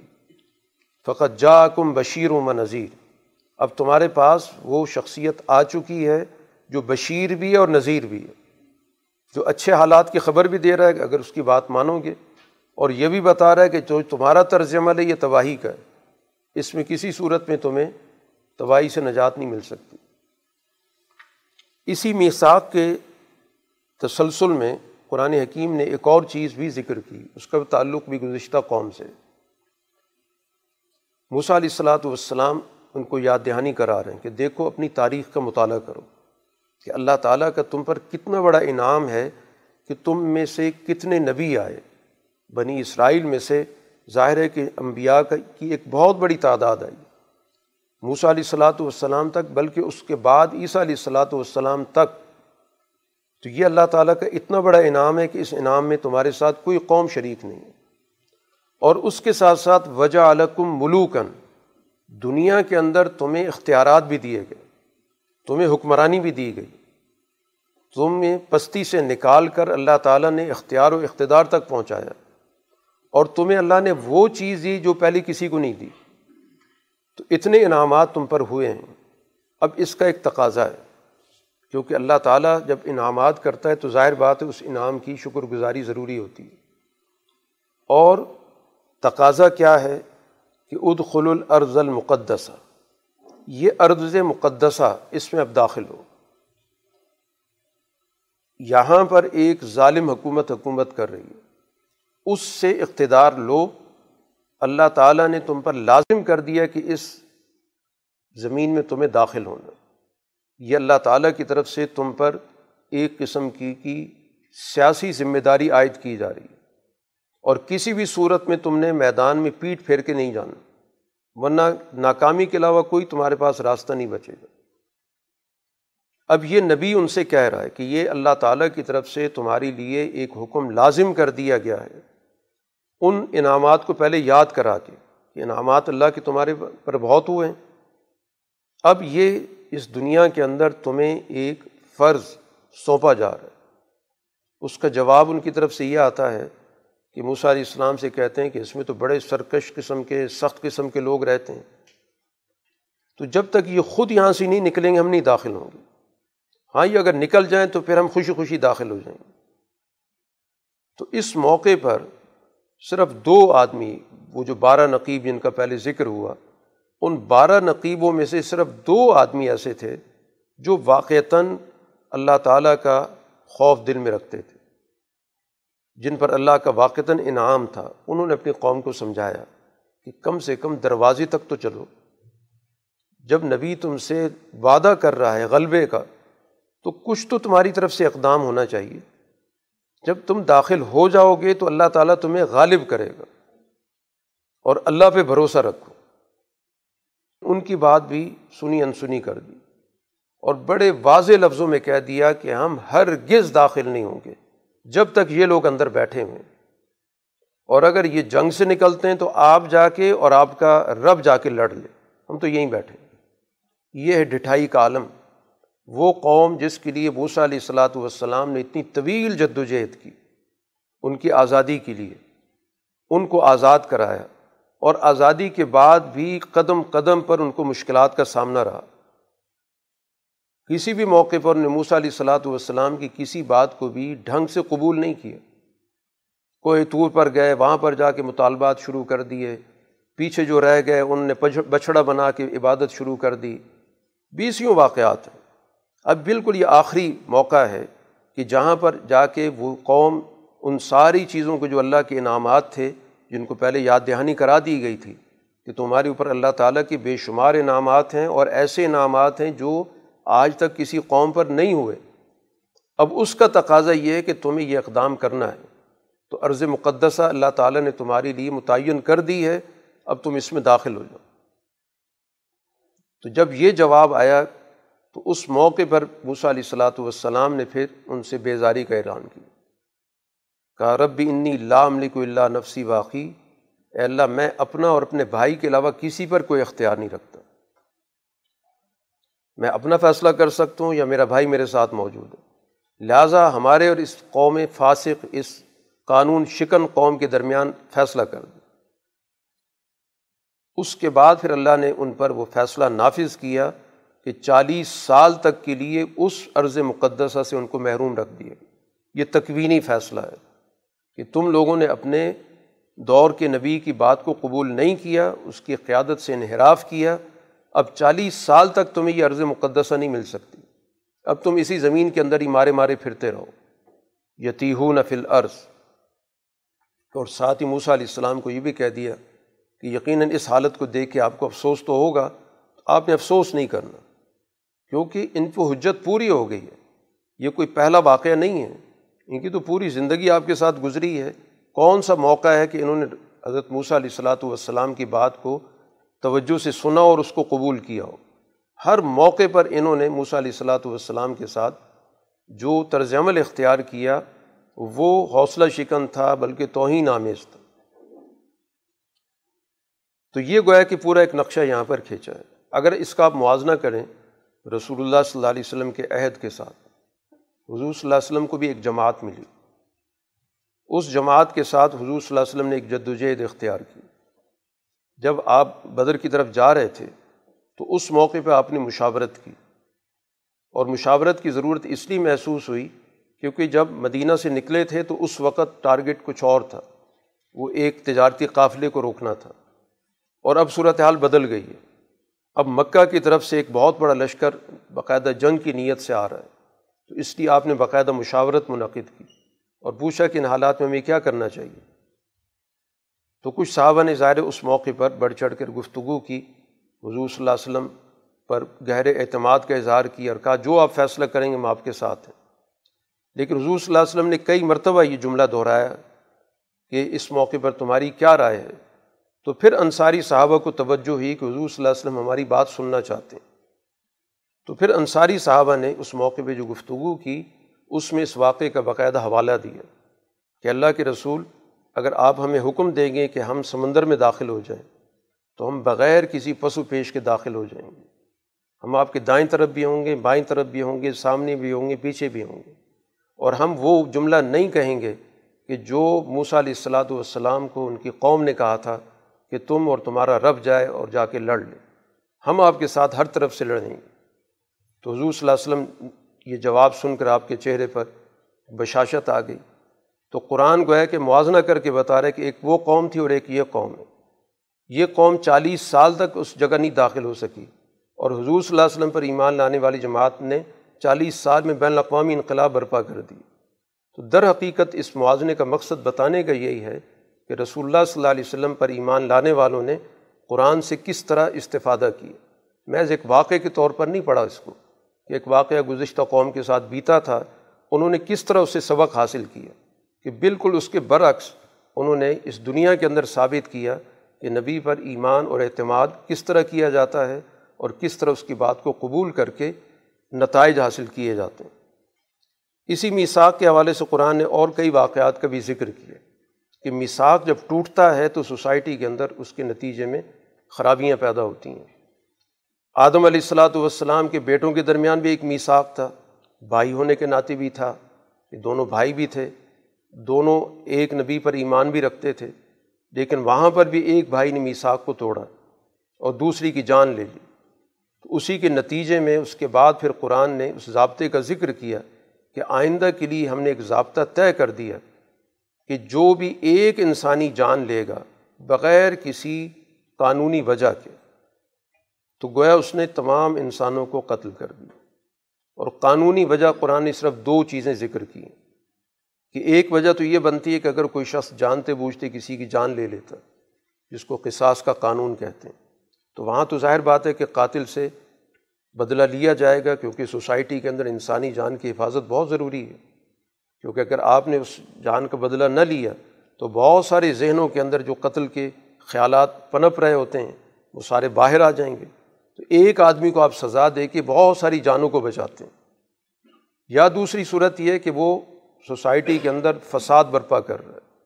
لوگوں کے مال لوٹتا ہے، لوگوں کی عزتوں میں حملہ کرتا ہے، اس نے معاشرے کے اندر امن و امان کا مسئلہ پیدا کیا ہوا ہے۔ تو یقیناً اس کو بھی ایک انتہائی سزا کی ضرورت ہے۔ صرف ان دو چیزوں کے علاوہ کسی شخص کی جان لی جائے گی تو گویا اس نے کل انسانیت کی جان لے لی۔ اور اگر کوئی ایک انسان کی جان کو بچا رہا ہے تو اس نے وہ کہ تمام انسانوں کی جان بچائی ہے۔ اب یہاں پر چونکہ فساد کا ذکر ہوا تو سوسائٹی کے اندر گویا فساد کو روکنا یہ ہمیشہ سے انبیاء علیہ الصلاۃ والسلام کی زندگی کا مشن رہا ہے۔ اور رسول اللہ صلی اللہ علیہ وسلم نے تو باقاعدہ ایک سسٹم قائم کیا اس لیے قرآن یہاں پر سزاؤں کا ذکر کر رہا ہے۔ تو سزا کے ذکر کرنے سے ہی پتہ چل رہا ہے کہ اسلام باقاعدہ اپنی ایک ریاست اور ایک معاشرہ قائم کرنے کا پروگرام رکھتا ہے۔ یہ کہنا کوئی اتفاقی بات ہے، ریاست بن جائے تو بن جائے۔ اگر اتفاقی بات ہے تو قرآن کو ان سزاؤں کے ذکر کرنے کی ضرورت نہیں تھی، کیونکہ سزائیں ہمیشہ سسٹم دیا کرتا ہے، افراد نہیں دیا کرتے۔ تو خود بخود ان سزاؤں کے نظام کے پیچھے سسٹم کی اور ریاست کی سوچ موجود ہے کہ اسلام سب سے پہلے ریاست قائم کرتا ہے، کیونکہ یہ کام اس نے کرنا ہے، سزائیں دینے کا۔ یہ افراد کا کام نہیں ہے۔ ان کو اس بات کی اجازت نہیں دی گئی کہ قانون اپنے ہاتھ میں لے لیں۔ اس کی یہ ظاہر پورا ایک طریقۂ کار ہے، جس کے اندر ان کے جرائم کا تعین ہوگا، ان کو موقع دیا جاتا ہے کہ اپنے بارے میں جو بھی فیصلہ کرنا چاہیں، کوئی اپنے بارے میں کوئی ثبوت دینا چاہیں، اپنی صفائی پیش کرنا چاہیں، وغیرہ وغیرہ۔ تو یہاں پر قرآن نے کچھ سزاؤں کا ذکر کیا کہ انما جزاء الزین جو حاربون اللہ و رسول کہ یہ جماعت جو سوسائٹی کے اندر قتل و غارت کر رہی ہے، لوگوں کی جانیں خطرے میں ڈال رہی ہے، لوگوں کے مال لوٹ رہی ہے، گویا سوسائٹی کا امن و امان جس نے برباد کر دیا۔ اور سوسائٹی کے اندر معاشی طور پر پراگندگی پیدا کر دی، سیاسی عدم استحکام پیدا کر دی۔ تو ان سے تو سختی کے ساتھ نمٹنا ضروری ہے۔ قرآن نے سخت قسم کی سزائیں ذکر کی۔ کہ ایسے لوگ جو جتھا بنا کر، گروپ بنا کر اور سوسائٹی میں لوگوں کے جان و مال سے کھیل رہے ہیں، تو پھر ان کو کسی صورت میں نہیں بخشا جا سکتا۔ اگر ان کے ہاتھوں سے انسانی جانیں ضائع ہوئی ہیں، تو پھر ان کو باقاعدہ قتل کیا جائے، ان کو سولی دی جائے، ان کے ہاتھ پاؤں کاٹے جائیں، ان کو جیلوں میں ڈالا جائے۔ جرم کی نوعیت دیکھ۔ ظاہر یہ فیصلہ تفصیلات کے ساتھ تو اس موقع پر ہوگا کہ کس کا کس طرح کا جرم تھا، کوئی محض حامی تھا، تو اس کو آپ ظاہر ہے کہ ایک قید کی سزا دے دیں۔ جن نے باقاعدہ مال لوٹا ہے، ان کے ہاتھ پاؤں کٹیں گے۔ جن نے قتل و غارت تک بات پہنچا دی ہے، تو ان کو اس طرح کی سزا دی جائے گی۔ اگر انفرادی درجے میں کوئی جرائم ہوئے ہیں کوئی چوری چکاری ہوئی ہے، تو قرآن نے اس کی سزا بھی ذکر کر دی کہ ان کے ہاتھ کاٹ دیے جائیں۔ تو اصل مقصد سوسائٹی کے اندر لوگوں کی جان و مال کی حفاظت ہے۔ اب اس کے لیے ظاہر ہے، جب تک آپ کوئی سخت قدم نہیں اٹھائیں گے، تو لوگوں کے حقوق محفوظ نہیں ہو سکتے۔ تو اس وجہ سے بجائے اس کے کہ ہم سزاؤں کی سختی پر گفتگو کریں، ہمیں جرم کی سنگینی پر بات کرنی چاہیے۔ ہم جرم کی سنگینی کو نظر انداز کر کے سزاؤں کی سختی پہ ہمارے یہاں گفتگو شروع ہو جاتی۔ تو یہی چیز سمجھنے کی ہے کہ سزا اور جزا کا جو باہم، جرم کا باہم تعلق ہے، اس کو نظر انداز کر دیا جاتا ہے۔ تو سزاؤں کی سنگینی پر بات کرنے یا اس کو کم کرنے کی بات کرنے کا مطلب یہ کہ آپ جرم کو فروغ دے رہے ہیں۔ یا جس کے ساتھ جرم ہوا ہے، آپ اس کے ساتھ آپ کی کوئی ہمدردی نہیں ہے۔ جس کا قتل ہو گیا، جس کو لوٹ لیا گیا، جس کی عزت پامال کر دی گئی، اس سے کسی کو کوئی ہمدردی نہیں۔ ہمدردی ہو جاتی اس مجرم کے ساتھ کہ جس نے پورے معاشرے کا امن و امان خراب کی کیونکہ اس نے ایک آدمی کی جان نہیں لی، ایک آدمی کو نہیں لوٹا، اس نے پوری سوسائٹی کی کو جو ذہنی طور پر تکلیف پہنچائی، ان کو سماجی طور پر جو بے اطمینانی کی کیفیت میں مبتلا کیا۔ وہ پورا معاشرہ خوف میں مبتلا ہو گیا۔ تو اب ایسی سوسائٹی کے اندر اس خوف کو ختم کرنے کے لیے آپ کو کوئی نہ کوئی بڑا قدم اٹھانا پڑے گا۔ اس کے بغیر سوسائٹی کو کسی بھی طور پر آپ ایک نارمل حالت میں نہیں لا سکتے۔ اس سوسائٹی کے اندر بہت سارے مسائل پیدا ہو جائیں گے۔ خوف کی کیفیت پیدا ہو جائے گی، نفسیاتی مسائل پیدا ہو جائیں گے۔ اور پھر اس کے نتیجے میں بہت سارے جو مجرمانہ ذہن رکھنے والے ان کی آپ حوصلہ افزائی کریں۔ ایک مجرم کو اگر آپ چھوڑتے ہیں یا اس کو کوئی آپ چھوٹی موٹی سزا دیتے ہیں تو بہت سارے مجرموں کی آپ نے گویا حوصلہ افزائی کر دی۔ ان کو آپ نے راستہ دکھا دیا کہ وہ جو مرضی کرتے رہیں، اس کے بعد آپ کو ایک معمولی سی سزا مل جائے گی۔ تو اس طرح سوسائٹی کے اندر یہ جرم کو فروغ دینے کی ساری گفتگو ہے۔ اس لیے جرم کی سنگینی کو بہرحال سمجھنے کی ضرورت ہوتی۔ اور اس لیے جو قرآن نے سزائیں بتائی ہیں، یہ واقعتاً سوسائٹی کے تحفظ کے لیے ضروری ہیں اور ان کا نفاذ سوسائٹی کو امن و امان فراہم کرے گا۔ قرآن حکیم نے یہاں پر اہل ایمان کو تین بنیادی اصول دیے کامیابی کے لیے۔ اتق اللہ وبتغو الہ الوسیلہ وجاہدو فی سبیلی ہی کہ اللہ کا تقوی اختیار کریں۔ گویا اس دنیا کے اندر جو اللہ تعالیٰ نے پورا ایک شریعت کا نظام دے رکھا ہے، اس کو مکمل طور پر اپنی زندگی کا دستور العمل بنائیں۔ اور دوسری چیز ہے کہ اللہ تعالیٰ کی طرف قرب حاصل کرنے کا ذریعہ تلاش کریں۔ کہ جس کے ذریعے تمہیں اللہ کا قرب حاصل ہو، تو وہ پورا کا پورا جو احسان اور سلوک کا نظام معاشرے کے اندر دین نے دیا ہے، اس کو اختیار کرو۔ اور تیسرا، اللہ کے راستے میں اپنی کاوش، محنت جد و جہد کرو، جس کو ہم سیاست کہتے ہیں۔ تو تینوں چیزیں گویا کہ فلاح کے لیے ضروری ہیں۔ قرآن نے اس کو تقوے سے اور ابتغاء وسیلہ سے اور جہاد سے تعبیر کی ہے۔ چونکہ اس صورح کا بنیادی مضمون چل رہا ہے ہمارے سامنے میساک کی اہمیت اور میساک توڑنے کے حوالے سے جو اس کی سنگینی اس کو واضح کرنا۔ اس لیے گزشتہ جو کتاب کے ماننے والے لوگ ہیں، ان کے طرز عمل کو بھی قرآن ساتھ ساتھ ذکر کرتا ہے۔ اصل میں یہ بگڑے ہوئے مذہبی رویوں کو ذکر کر رہا ہے کہ جہاں بھی بھی مذہب کے حوالے سے بگاڑ پیدا ہوگا یا فاسد مذہبی طبقہ ہوگا، تو اس کی اسی طرح کی سوچ ہوتی ہے۔ اس لیے قرآن اس کو ذکر اس لیے کر رہا ہے تاکہ قرآن پر ایمان رکھنے والے ان رویوں سے حت الامکان اجتناب برتیں یہ محض کوئی تاریخی باتیں نہیں کی جا رہی، بلکہ مقصود قرآن پر ایمان لانے والوں کی رہنمائی ہے کہ پچھلی قومی کس وجہ سے زوال کا شکار ہوئیں۔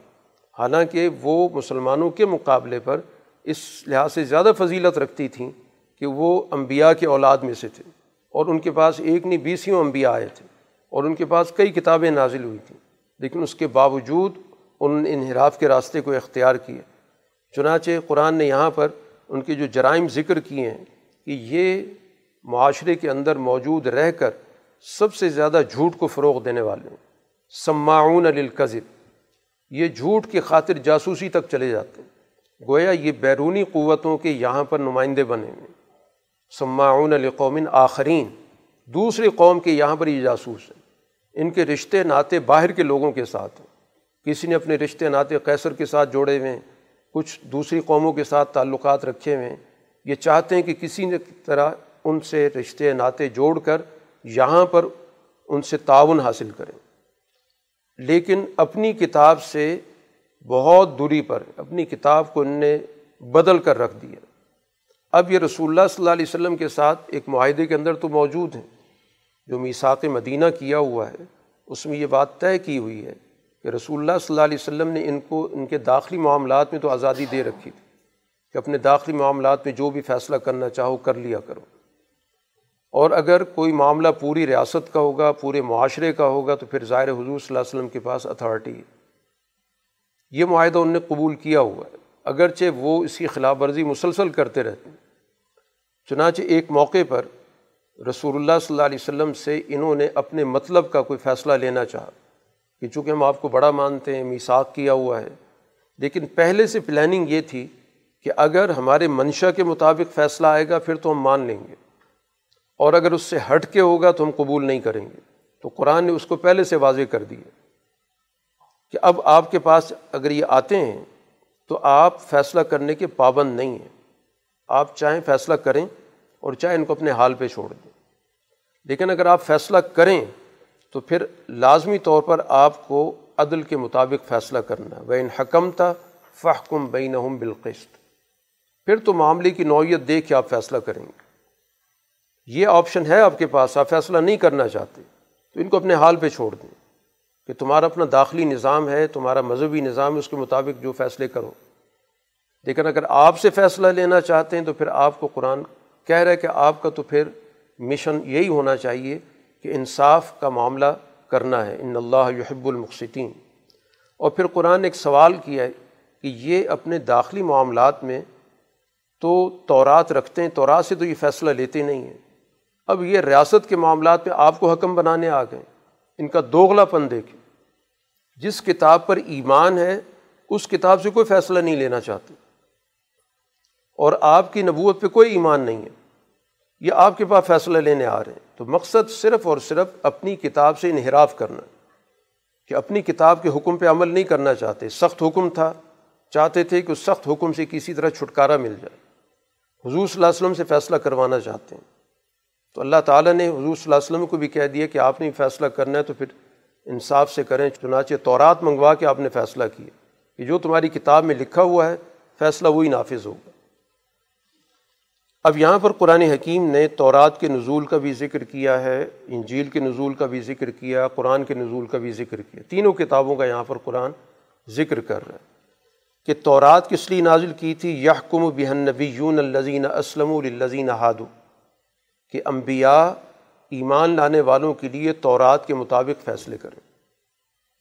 اور اسی طرح پھر نبی کے بعد جو بھی ان کے علماء تھے، مشائق تھے، ان سب کو پابند کیا گیا تھا۔ کہ وہ تورات کے مطابق فیصلے کریں۔ اور دو بڑی بنیادی باتیں بتائی گئی تھیں، بلکہ صرف ان کو نہیں، مسلمانوں کو بھی بتائی جا رہی ہیں کہ انصاف کے راستے میں دو رویے بڑے رکاوٹ بنتے ہیں۔ ایک تو قرآن کہتا ہے فلاں تخشب الناس وخشون لوگوں سے خوف زدہ مت ہو۔ خوف کے تحت، دباؤ کے تحت فیصلے بدل دیے جاتے ہیں۔ تو ایک تو کسی دباؤ کا شکار مت ہو۔ خوف میرا رکھو کہ میرے سامنے تم نے پیش ہونا لوگوں کا خوف دل میں مت رکھو۔ اور دوسری چیز جو انصاف میں رکاوٹ بنتی ہے، وہ لالچ بنتی ہے۔ بلا تشترو بھی آیاتی سمن قلیلہ کہ میری آیات کا سودا مت کرنا، میرے احکام کا سودا مت کرنا۔ کہ پیسے کے بدلے اپنے مرضی کے فیصلے لینا شروع کر دو، یا مرضی کے فیصلے کرنے شروع کر دو۔ تو یہی خوف، دباؤ اور لالچ یہی در حقیقت انصاف اور عدل کے راستے میں رکاوٹ ہوتے ہیں، جس وجہ سے ان کو روکا گیا۔ اس کے بعد قرآن حکیم نے ایک مضمون کی یہاں پر تین جملے ذکر کیے۔ ملم یحکم بما انضل اللہ فلا اکم الکافرون۔ کہ جو اللہ کے نازل کردہ احکامات کے مطابق فیصلہ نہیں کرتے، وہ کافر ہیں۔ یہ وہ کافر ہیں جن کے دلوں کے اندر اللہ کا نازل کردہ حکم کوئی وقت نہیں رکھتا۔ اس کو وہ آؤٹ ڈیٹڈ سمجھتے ہیں کہ یہ کسی پرانی زمانے کی بات ہے۔ اس لیے ہم اس پہ فیصلہ نہیں کریں گے۔ تو اس کا مطلب یہ کہ پھر ان کے دلوں کے اندر کفر آ چکا ہے۔ کوئی بھی اپنی کتاب کے ساتھ یہ رویہ رکھتا ہے کہ یہ کتاب آج کے معاملات کو حل نہیں کرتی۔ یہ گزشتہ دور سے تعلق رکھتی تھی۔ اس لیے ہم اس سے انحراف کر کے اپنے حالات کے مطابق، اپنے ایجنڈے کے مطابق فیصلہ کریں گے۔ تو قرآن نے یہاں پر ذکر کر دیا کہ ان نے تو کفر کا ارتکاب کیا، کیونکہ ان کے ذہنوں کے اندر اپنی کتاب کی بے حرمتی اور بے وقتی پیدا ہو گئی۔ اور اگر کتاب کو تو مانتے ہیں، لیکن اپنے طبقاتی نظام کی وجہ سے کہ ہمارے مفادات کی حفاظت تو اس طور پر ہوتی ہے کہ وہاں پر ہم فیصلوں کے اندر یہ دیکھیں کہ کس نے کیا، کس سے جرم ہوا، اس کی نوعیت دیکھیں، اس کا سماجی پس منظر دیکھیں، پھر فیصلہ دیں۔ تو ظاہری طور پر تو ایمان موجود ہے کہ ہماری کتاب ہے، لیکن جو طبقاتی مفادات ہیں وہ رکاوٹ بنے ہیں۔ اس وجہ سے اس کے مطابق فیصلہ نہیں کر رہے۔ تو قرآن کہتا فولا اکم الظالمون۔ یہ ظلم کر رہے ہیں۔ یہ ظالم طبقہ ہے کہ جو صرف اپنے مفادات کی حفاظت کے لیے اپنی کتاب پر عمل نہیں کرنا چاہتا۔ ہو سکتا ہے ایمان رکھتا ہو، وہ ہمارا موضوع نہیں، لیکن جو اس کی سوچ ہے یہ ظلم کی سوچ ہے۔ تیسری صورت یہ ہوتی ہے کہ کچھ اپنی خواہشات ہوتی ہیں، کچھ اپنے نفسانی تقاضے ہوتے ہیں، جس کی وجہ سے شریعت پر عمل نہیں کیا جاتا۔ تو پھر قرآن نے کہا فولا کم الفاصقون یہ در حقیقت اللہ تعالیٰ کے احکام کی خلاف ورزی کرنے والے، قانون شکن ہیں، نافرمان قسم کے لوگ ہیں۔ تو یہ مختلف نوعیتوں کے اعتبار سے قرآن حکیم نے یہاں پر تعین کیا۔ اسی کے ساتھ قرآن کی حیثیت بھی واضح کر دی گئی کہ اللہ تعالیٰ نے اس کتاب کو مہمن بنا کر بھیجا ہے۔ اس کا مطلب یہ ہے کہ یہ تورات، انجیل یا جتنی بھی مذہبی کتابیں ہیں، ان کے تمام احکام کی یہ نگرانی کرتی ہے۔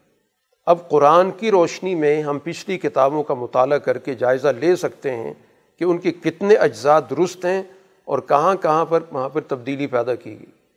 تو قرآن کے غالب نوعیت قرآن یہاں پر ذکر کر رہا ہے۔ پچھلی کسی کتاب کے ساتھ یہ صفت ذکر نہیں کی گئی۔ اللہ نے اس قرآن کے حوالے سے ذکر کی اور یہ قرآن پچھلی کتابوں کی تصدیق بھی کرتی۔ تو اب مہیمن ہو کر تصدیق کرنے کا مطلب یہی ہے کہ اب قرآن کی روشنی میں ہم تورات کی اور انجیل کی کتابوں کا جائزہ لے کر فیصلہ کر سکتے ہیں کہ کتنا حصہ اس کے اندر وہی ہے جو تورات و انجیل کی شکل میں نازل ہوا تھا اور کتنے اجزاء اس کے اندر مفہوم کے اعتبار سے تبدیل کیے گئے۔ اس کتاب کے نازل کرنے کا مقصد بھی یہی ہے کہ انحکم بینہم بما انزل اللہ، اس کے مطابق سوسائٹی کا نظام چلنا چاہیے۔ ولا تتبع احوا ہوں یہ سوسائٹی کے اندر مختلف خواہشات ہوتی ہیں، مختلف گروہ ہوتے ہیں، ہر ایک کی اپنی اپنی خواہش ہوتی ہے کہ ہمارے مطابق قانون بنے، ہمارے مطابق فیصلے ہوں۔ ان میں سے کسی کی بھی خواہش قابل قبول نہیں ہے۔ جو صحیح راستہ ہے، جو عدل کا تقاضا ہے، جو حق کا تقاضا ہے اس کو آپ نے پورا کرنا ہے۔ اب یہ ساری قرآن تفصیل ذکر کرنے کے بعد کہ یہود کا طرز عمل کیا رہا، نصارہ کا طرز عمل کیا رہا، لازمی طور پر یہی نتیجہ نکلتا ہے جو قرآن یہاں پر کہہ رہا ہے کہ لا تخذ الہود و نصارہ اولیاء یہ اس قابل نہیں ہے کہ ان کے ساتھ آپ کوئی دلی نعتیں دوستیاں، اپنے رازوں میں شریک ان کے ساتھ معاملات اس طور پر کریں۔ تو قرآن یہاں پر جس چیز کی نفی کر رہا ہے، اس کو موالات کہا جاتا ہے۔ دوستی، نعتیں جوڑنا، اپنے فیصلوں میں ان کو شریک کر لینا۔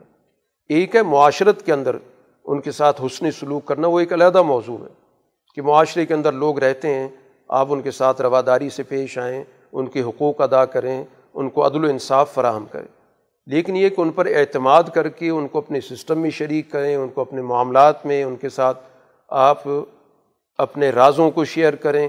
اس کی گنجائش نہیں، کیونکہ وہ تو مکمل طور پر تمہاری دشمنی پر تلے ہوئے ہیں۔ اب دشمن کو دوست بنانا ظاہر انسان کی عقل خود فیصلہ کر سکتی ہے۔ تو قرآن نے جو حکم دیا وہ عقلی تقاضے کے مطابق دیا پہلے پورا ان کا کریکٹر بتا دیا کہ ان کا کریکٹر ہے کیا۔ وہ کسی بھی موقع پر تم پر اعتماد کرنے کے لیے تیار ہی نہیں ہے۔ جو بھی معاہدات ہوئے، سب معاہدے ان نے توڑے۔ ہر معاہدہ خلاف ورزی ان کی طرف سے ہوئی، ان کی طرف سے ٹوٹا۔ اب اس طرح کے گروہ تو اس قابل ہو ہی نہیں سکتے کہ ان پر اعتماد کیا جائے۔ اس لیے قرآن کہتا ہے، جو بھی ان سے رشتہ ناتا رکھے گا، پھر اس کا، اس سے تعلق ہوگا۔ اب مدینہ کی سوسائٹی میں کچھ لوگ ایسے تھے جن کے دلوں کے اندر مرض تھا۔ اور مرض کس چیز کا تھا؟ تعلقات بنا کے رکھنے کا۔ ان کا جملہ قرآن نے ذکر کیا کہ ہم تعلقات اس لیے بنا کے رکھتے ہیں کہ نقشہ انتسی بنا دائرہ۔ کوئی پتہ نہیں حالات بدل جائیں۔ تو جب حالات بدل جائیں گے تو ہمارے یہ رابطے ہیں، یہ کام آ جائیں گے۔ تو قرآن ان کو تنبی کر رہا ہے کہ انہوں نے کیا کرنا ہے، اللہ تعالیٰ عنقریب فتح دے گا اور پھر تم ندامت اور پشیمانی کی حالت میں ہوگے کہ ہم نے یہ رشتے ناطے کیوں رکھے ہوئے تھے۔ فیوسبی ہو علامہ اثروفی انفسیم نادمین، پھر ندامت کی حالت ہوگی۔ تو اس وقت گویا کہ یہ مسلمانوں کو سمجھ رہے ہیں کہ یہ کمزور ہیں۔ کوئی پتہ نہیں کہ بازی پلٹ جائے، حالات تبدیل ہو جائیں، کیونکہ ان کے ساتھ بین الاقوامی طاقتیں بھی کھڑی ہوئی ہیں۔ تو اس لیے یہ اپنا عذر یہ بیان کیا کرتے تھے کہ ہم تو خوف کی حالت میں ہیں۔ ہمیں تو کچھ نہیں پتہ کہ مسلمانوں کا نظام چلتا بھی ہے کہ نہیں چلتا۔ اس لیے ہم نے ادھر بھی رابطے رکھے ہوئے تو قرآن نے بتا دیا کہ مسلمانوں کا نظام غالب آ کر رہے گا۔ اور ساتھ ہی ایک اور بات بھی واضح کر دی گئی کہ جو شخص بھی دین سے منحرف ہوگا تو اس کو یہ بات ذہن میں رکھ لینی چاہیے کہ اللہ نے اپنی دین کے غلبے کا فیصلہ کر لیا وہ کسی گروہ کا، کسی قوم کا، کسی علاقے کے لوگوں کا محتاج نہیں ہے۔ صوف اللہ بقومی یحب ہم و یحب نہ ہو وہ ایک ایسی جماعت لے آئے گا جو اللہ سے محبت رکھتی ہوگی اور اللہ اس سے محبت رکھتا ہوگا۔ چنانچہ جب بھی کسی جگہ پر بھی مسلمانوں کی جماعت کمزور پڑی تو اللہ تعالیٰ نے اس کے مقابلے پر ایک زیادہ طاقتور جماعت کھڑی کر دی۔ عربوں کی حالت جب کمزور ہوئی تو اللہ نے اجمیوں کو کھڑا کر دیا۔ ایک اجمیوں کی قوم کمزور ہوئی، دوسری اجمی قوم کھڑی ہو گئی۔ یہ پوری جو آپ کی پچھلی ایک ہزار سال کی، بارہ سو سال کی تاریخ کا اس کا مطالعہ کر کے دیکھ لیں کہ اللہ تعالیٰ نے ہر دور کے اندر جس قوم کے اندر سوچ موجود تھی، جس کے اندر تربیت موجود تھی، جس کی صلاحیتیں تھیں، وہ دوسری قوم کو ریپلیس کرتی رہی ہے۔ تو اس لیے اللہ تعالیٰ کسی قوم کا محتاج نہیں ہے۔ اور یہ جتنا بھی آج ہمارے پاس اسلام کا ورثہ ہے، اس کے اندر بہت ساری قوموں کا حصہ موجود ہے۔ قرآن حکیم اس چیز کو بھی واضح کر رہا ہے کہ ابھی یہود و نصارہ کا ذکر ہوا ہے ان کا اصل جرم کیا ہے؟ جس کی وجہ سے روکا جا رہا ہے کہ ان سے تعلقات نہ رکھا جائے۔ اللہ زین تخذ دین کم حضوم ولابن اصل میں ان نے تمہارے دین کو ٹارگٹ بنا رکھا ہے، مذاق کرنا، ٹھٹھا اڑانا، کہ یہ لوگ بھی حکومت کے خواب دیکھ رہے ہیں۔ اس وجہ سے گویا ان سے کس طور پر اعتماد کا رشتہ بحال ہو سکتا ہے؟ آدمی اعتماد کا رشتہ تو وہاں رکھتا ہے جو برابر کی درجے کا ہو، دوسرے کو کسی نہ کسی درجے میں احترام دیتا ہو۔ یہ تو مستقل ان کا منصوبہ یہی ہے کہ مسلمانوں کی ہر کابش کو، ان کے ہر حکم کو بیٹھ کے اس پہ باتیں کرتے ہیں، مذاق اڑاتے ہیں۔ حتیٰ کہ قرآن ذکر کرتا ہے، جب ان کو نماز کے لیے آواز دی جاتی ہے تو اس کا بھی بیٹھ کے مذاق اڑا رہے ہوتے ہیں۔ ظال کا بن قوم اللہ یاقل یہ انتہائی نادان قسم کے لوگ ہیں اس لیے ان کے ساتھ کسی بھی طور پر اعتماد کا رشتہ قائم نہیں ہو سکتا۔ اسی وضاحت کے ساتھ قرآن حکیم نے ان کے اس طرز عمل کا ذکر کیا کہ ان کے بنیادی امراض کیا ہیں۔ جو سارعون فی الاسم والعدوان و اقلیم الصح کہ ان کا مقابلہ ان چیزوں میں چلتا ہے، سب سے زیادہ بد اخلاقی میں، ظلم کرنے میں، حرام خوری میں، سود خوری میں، اس میں یہ آگے بڑھے میں۔ اور پھر ان کا تو جرم تھا ہی تھا، اس سے بڑا جرم تو ان کے پیروں کا اور ان کے علماء کا ہے۔ قرآن کہتے ہیں انہیں کیوں نہیں منع کیا؟ ان کے پاس تو تورات موجود تھی، تورات کا علم موجود تھا۔ لولا ینہاہم الربانیون والاحبار، ایسا کیوں نہیں ہوا کہ جو ان کے اخبار تھے، ان کے علماء تھے، ان کے پیر تھے، ان کے مشائق تھے، ان کو روکتے؟ ان کا طرز عمل ان سے بھی برا ہے۔ تو گویا ان کی تو پورے آبے کا آبا ہی بگڑا ہوا ہے۔ کہ ان کے اندر برائیاں اتنی شرائط کر چکی ہیں کہ وہ طبقہ جس کی ذمہ داری تھی کہ سوسائٹی کے اندر وہ اخلاقیات کی تعلیم دے، لوگوں کو برائیوں سے روکے، سچائی کی تبلیغ کرے، لوگوں کو برائی کے حوالے سے شعور دے، وہ بھی اس معاملے میں ان کے ساتھ شریک کار ہو گئے۔ تو نتیجہ یہ نکلا کہ اب یہ پورے کا پوری ان کا جو معاشرہ ہے وہ زوال پذیر ہو کر ناقابل التفاط ہے، ناقابل اعتبار ہے۔ اس لیے کسی بھی صورت میں ان کے ساتھ مسلمانوں کا کوئی ربط نہیں بنتا۔ قرآن حکیم نے اسی تناظر میں ان کا ذکر کیا کہ ان کو تو پچھلے دور کے اندر بھی انبیاء کی زبان سے لانت پہنچ چکی ہے۔ لعین الزین کفر من بنی اسرائیل اللہ لسان داود و عیسب نے مریم۔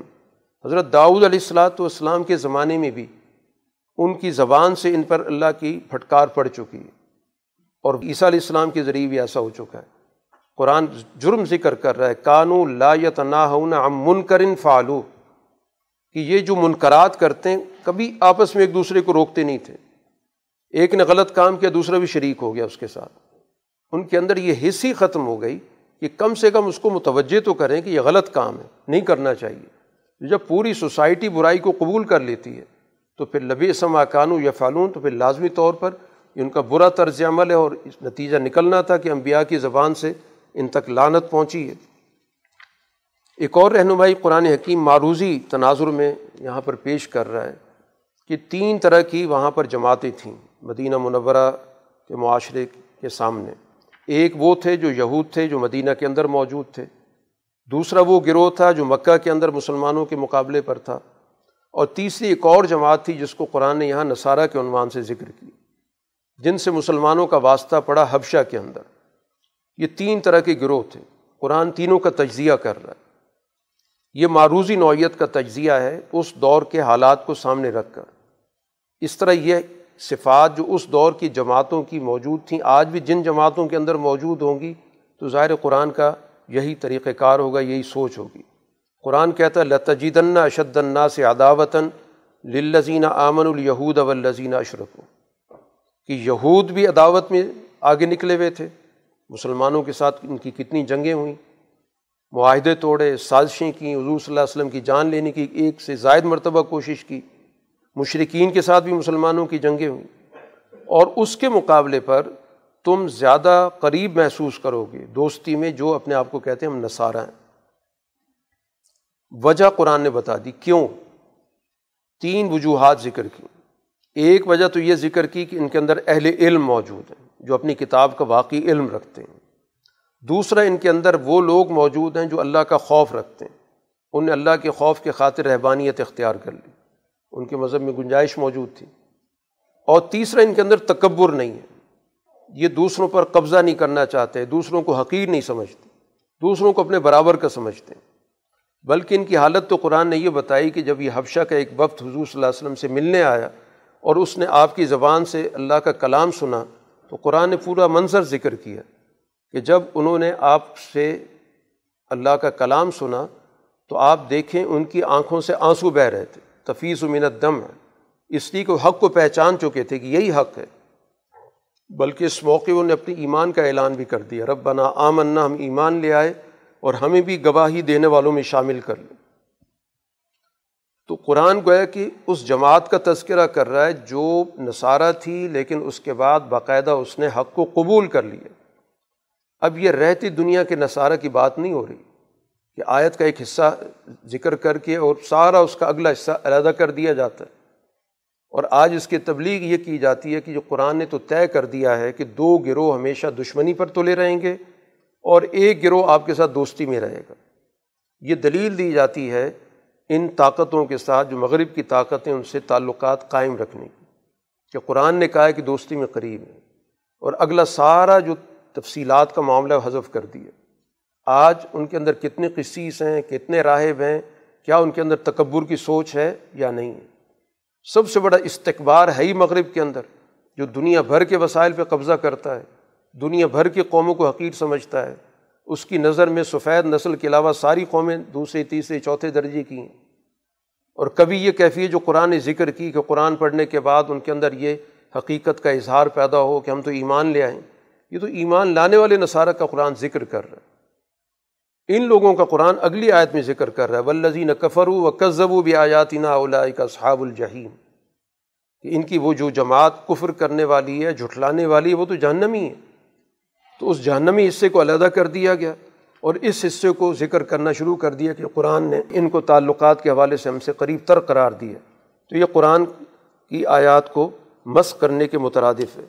قرآن حکیم نے یہاں پر چونکہ نصارہ کا ذکر ہوا تھا تو ان کے طرز عمل پر بھی یہاں تنقید کی گئی کہ ان لوگوں نے یہ سمجھ رکھا تھا کہ جتنی اللہ تعالیٰ کی طرف سے حلال کردہ چیزیں ہیں، ہم حرام کریں گے تو اللہ کا قرب حاصل ہوگا۔ قرآن کہتا ہے ایسی چیزیں درست نہیں ہیں، جو اللہ کی طرف سے پاکیزہ چیزیں ہیں، ان کو حرام مت کرو، حدود سے مت تجاوز کرو۔ یہ اللہ نے تمہارے لیے پیدا کی ہیں۔ اور اللہ تعالیٰ خود ساختہ قسم کے مذہب کو قبول نہیں کرتا۔ کہ حدود سے تجاوز کر کے خود ہی کوئی چیزیں حرام کر کے اور کہو کہ یہ مذہب کا تقاضا ہے۔ اسی تناظر کے اندر قرآن حکیم نے یہاں پر ان چیزوں کا بھی ذکر کیا جو واقعتاً حرام ہیں۔ اور حرمت کی وجوہات بھی بیان کر دی کہ جن چیزوں کے استعمال کے نتیجے میں عداوتیں پیدا ہوتی ہوں، نفرتیں پیدا ہوتی ہیں، اسی وجہ سے شراب، جوا، ان سب چیزوں کو اس لیے حرام کیا گیا کہ اس سے سوسائٹی میں بگاڑ پیدا ہوتا ہے۔ تعلقات خراب ہوتے ہیں، عداوتیں پیدا ہوتی ہیں، نفرتیں پیدا ہوتی ہیں، اللہ سے تعلق ٹوٹتا ہے۔ شیطان تو چاہتا ہی یہی ہے کہ اس طرح کے اعمال جاری و ساری رہیں، اس کے نتیجے میں وہ لوگوں کو ایک دوسرے سے لڑاتا رہے اور عداوتیں پیدا کرتا رہے۔ اسی وجہ سے ان اس طرح کی ساری چیزیں ممنوع ہو گئیں، جیسے شراب ہے، جوا ہے، یا اسی طرح مذہبی طور پر توہم پرستی کے لیے مختلف قسم کے تیر ڈالے جاتے تھے اپنے کاموں کے فیصلے کے لیے۔ تو توہم پیدا کرنے والے، عداوتیں پیدا کرنے والے، نفرتیں پیدا کرنے والے تمام اعمال کو یہاں پر ممنوع قرار دے دیا گیا۔ قرآن حکیم کی صورت کا اختتام عیسیٰ علیہ السلاۃ والسلام کے اس مکالمے پر کیا گیا جو نے اپنی قوم کے ساتھ ان کا ہوا ہے۔ اللہ تعالیٰ کی طرف سے ان سے قیامت کے روز سوال کیا جائے گا کہ کیا آپ نے اپنی قوم سے یہ بات کی تھی کہ مجھے اور میری والدہ کو اللہ کے علاوہ خدا مانا جائے؟ تو عیسیٰ علیہ السلاۃ والسلام واضح طور پہ انکار کر دیں کہ یہ تو میرے لائق ہی نہیں کہ میں اس طرح کی بات کروں اور اگر میں نے ایسی کوئی بات کی ہوتی تو ظاہر تو ہر چیز جانتا ہے، میری دل کی بات کو بھی تو جانتا ہے۔ میرا تو ان سے یہی کہنا تھا کہ ان ابود اللہ ربی و ربک ہوں کہ بندگی کرو اللہ کی جو میرا بھی رب ہے، تمہارا بھی رب ہے۔ تو جب تک میں دنیا میں موجود رہا ہوں، اس وقت تک تو میں گواہی دے سکتا ہوں۔ اب دنیا سے جب مجھے اٹھا لیا گیا، اس کے بعد جو کچھ یہ حرکتیں کرتے رہے، تو ہی ان کو جانتا ہے۔ اس لیے اگر ان کو تو سزا دے گا تو تیرے بندے ہیں، معاف کر دے گا تو تیرا اپنا فیصلہ ہے۔ تو قرآن اس سورہ کو اس بنیادی ضابطے پر ختم کر رہا ہے کہ ہادہ یوم ینفع الصادقین صدق کہ ہمیشہ سچ بولنے والوں کو سچ فائدہ پہنچاتا ہے۔ تو آغاز کیا گیا تھا معاہدے سے اختتام اس چیز پہ کیا جا رہا ہے کہ وہی معاہدہ قائم رہتا ہے کہ جس میں معاہدہ کرنے والے واقعتاً سچائی کے ساتھ معاہدہ کریں، اس میں کسی قسم کا دھوکہ دینا یا اس معاہدے کے آڑ میں کسی موقع کو حاصل کر کے کسی کو نقصان پہنچانا نہ ہو۔ تو اس لیے ہمیشہ سچائی کے ساتھ جو معاہدہ بھی سوسائٹی میں کیا جائے گا تو وہ نتیجہ خیز ہوگا۔ اور اگر معاہدات کی آڑ میں اپنے کسی جھوٹ کو چھپانا ہے، کسی مفاد کو چھپانا ہے یا موقع پا کر معاہدے کو توڑ کر لوگوں کے ساتھ ظلم و زیادتی کرنی ہے، تو یہ وہ جرم ہے جس کو قرآن یہاں پر ذکر کرتا رہا ہے تفصیلات کے ساتھ کہ یہ جرم ناقابل قبول ہے، ناقابل معافی ہے اور پھر عہد شکنی کی سزا اس دنیا کے اندر بھی دی جائے گی اور اس کے بعد کہ جہان کے اندر بھی ان کی سزا متعین ہے۔ باخر دعوانا الحمد للہ رب العالمین۔ الحمد للہ رب العالمین۔ ولاقبۃ المطقین وصلاۃ والسلام علی رسول محمد والی و صحابی اجمعین. ربنا آتنا فی الدنیا حسن و فی الآخرت حسن وقینہ عذاب النار. اے اللہ، ہمیں قرآن کا صحیح فہم عطا فرما، ہمارے شعور میں اضافہ فرما، ماہ رمضان کی برکتیں، رحمتیں ہم سب کو عطا فرما، ہماری صلاحیتوں میں اضافہ فرما، ہمارے مسائل حل فرما، مشکلات آسان فرما و صلی اللہ تعالیٰ علیہ خیر خلقی محمد والی و صحابی اجمعین۔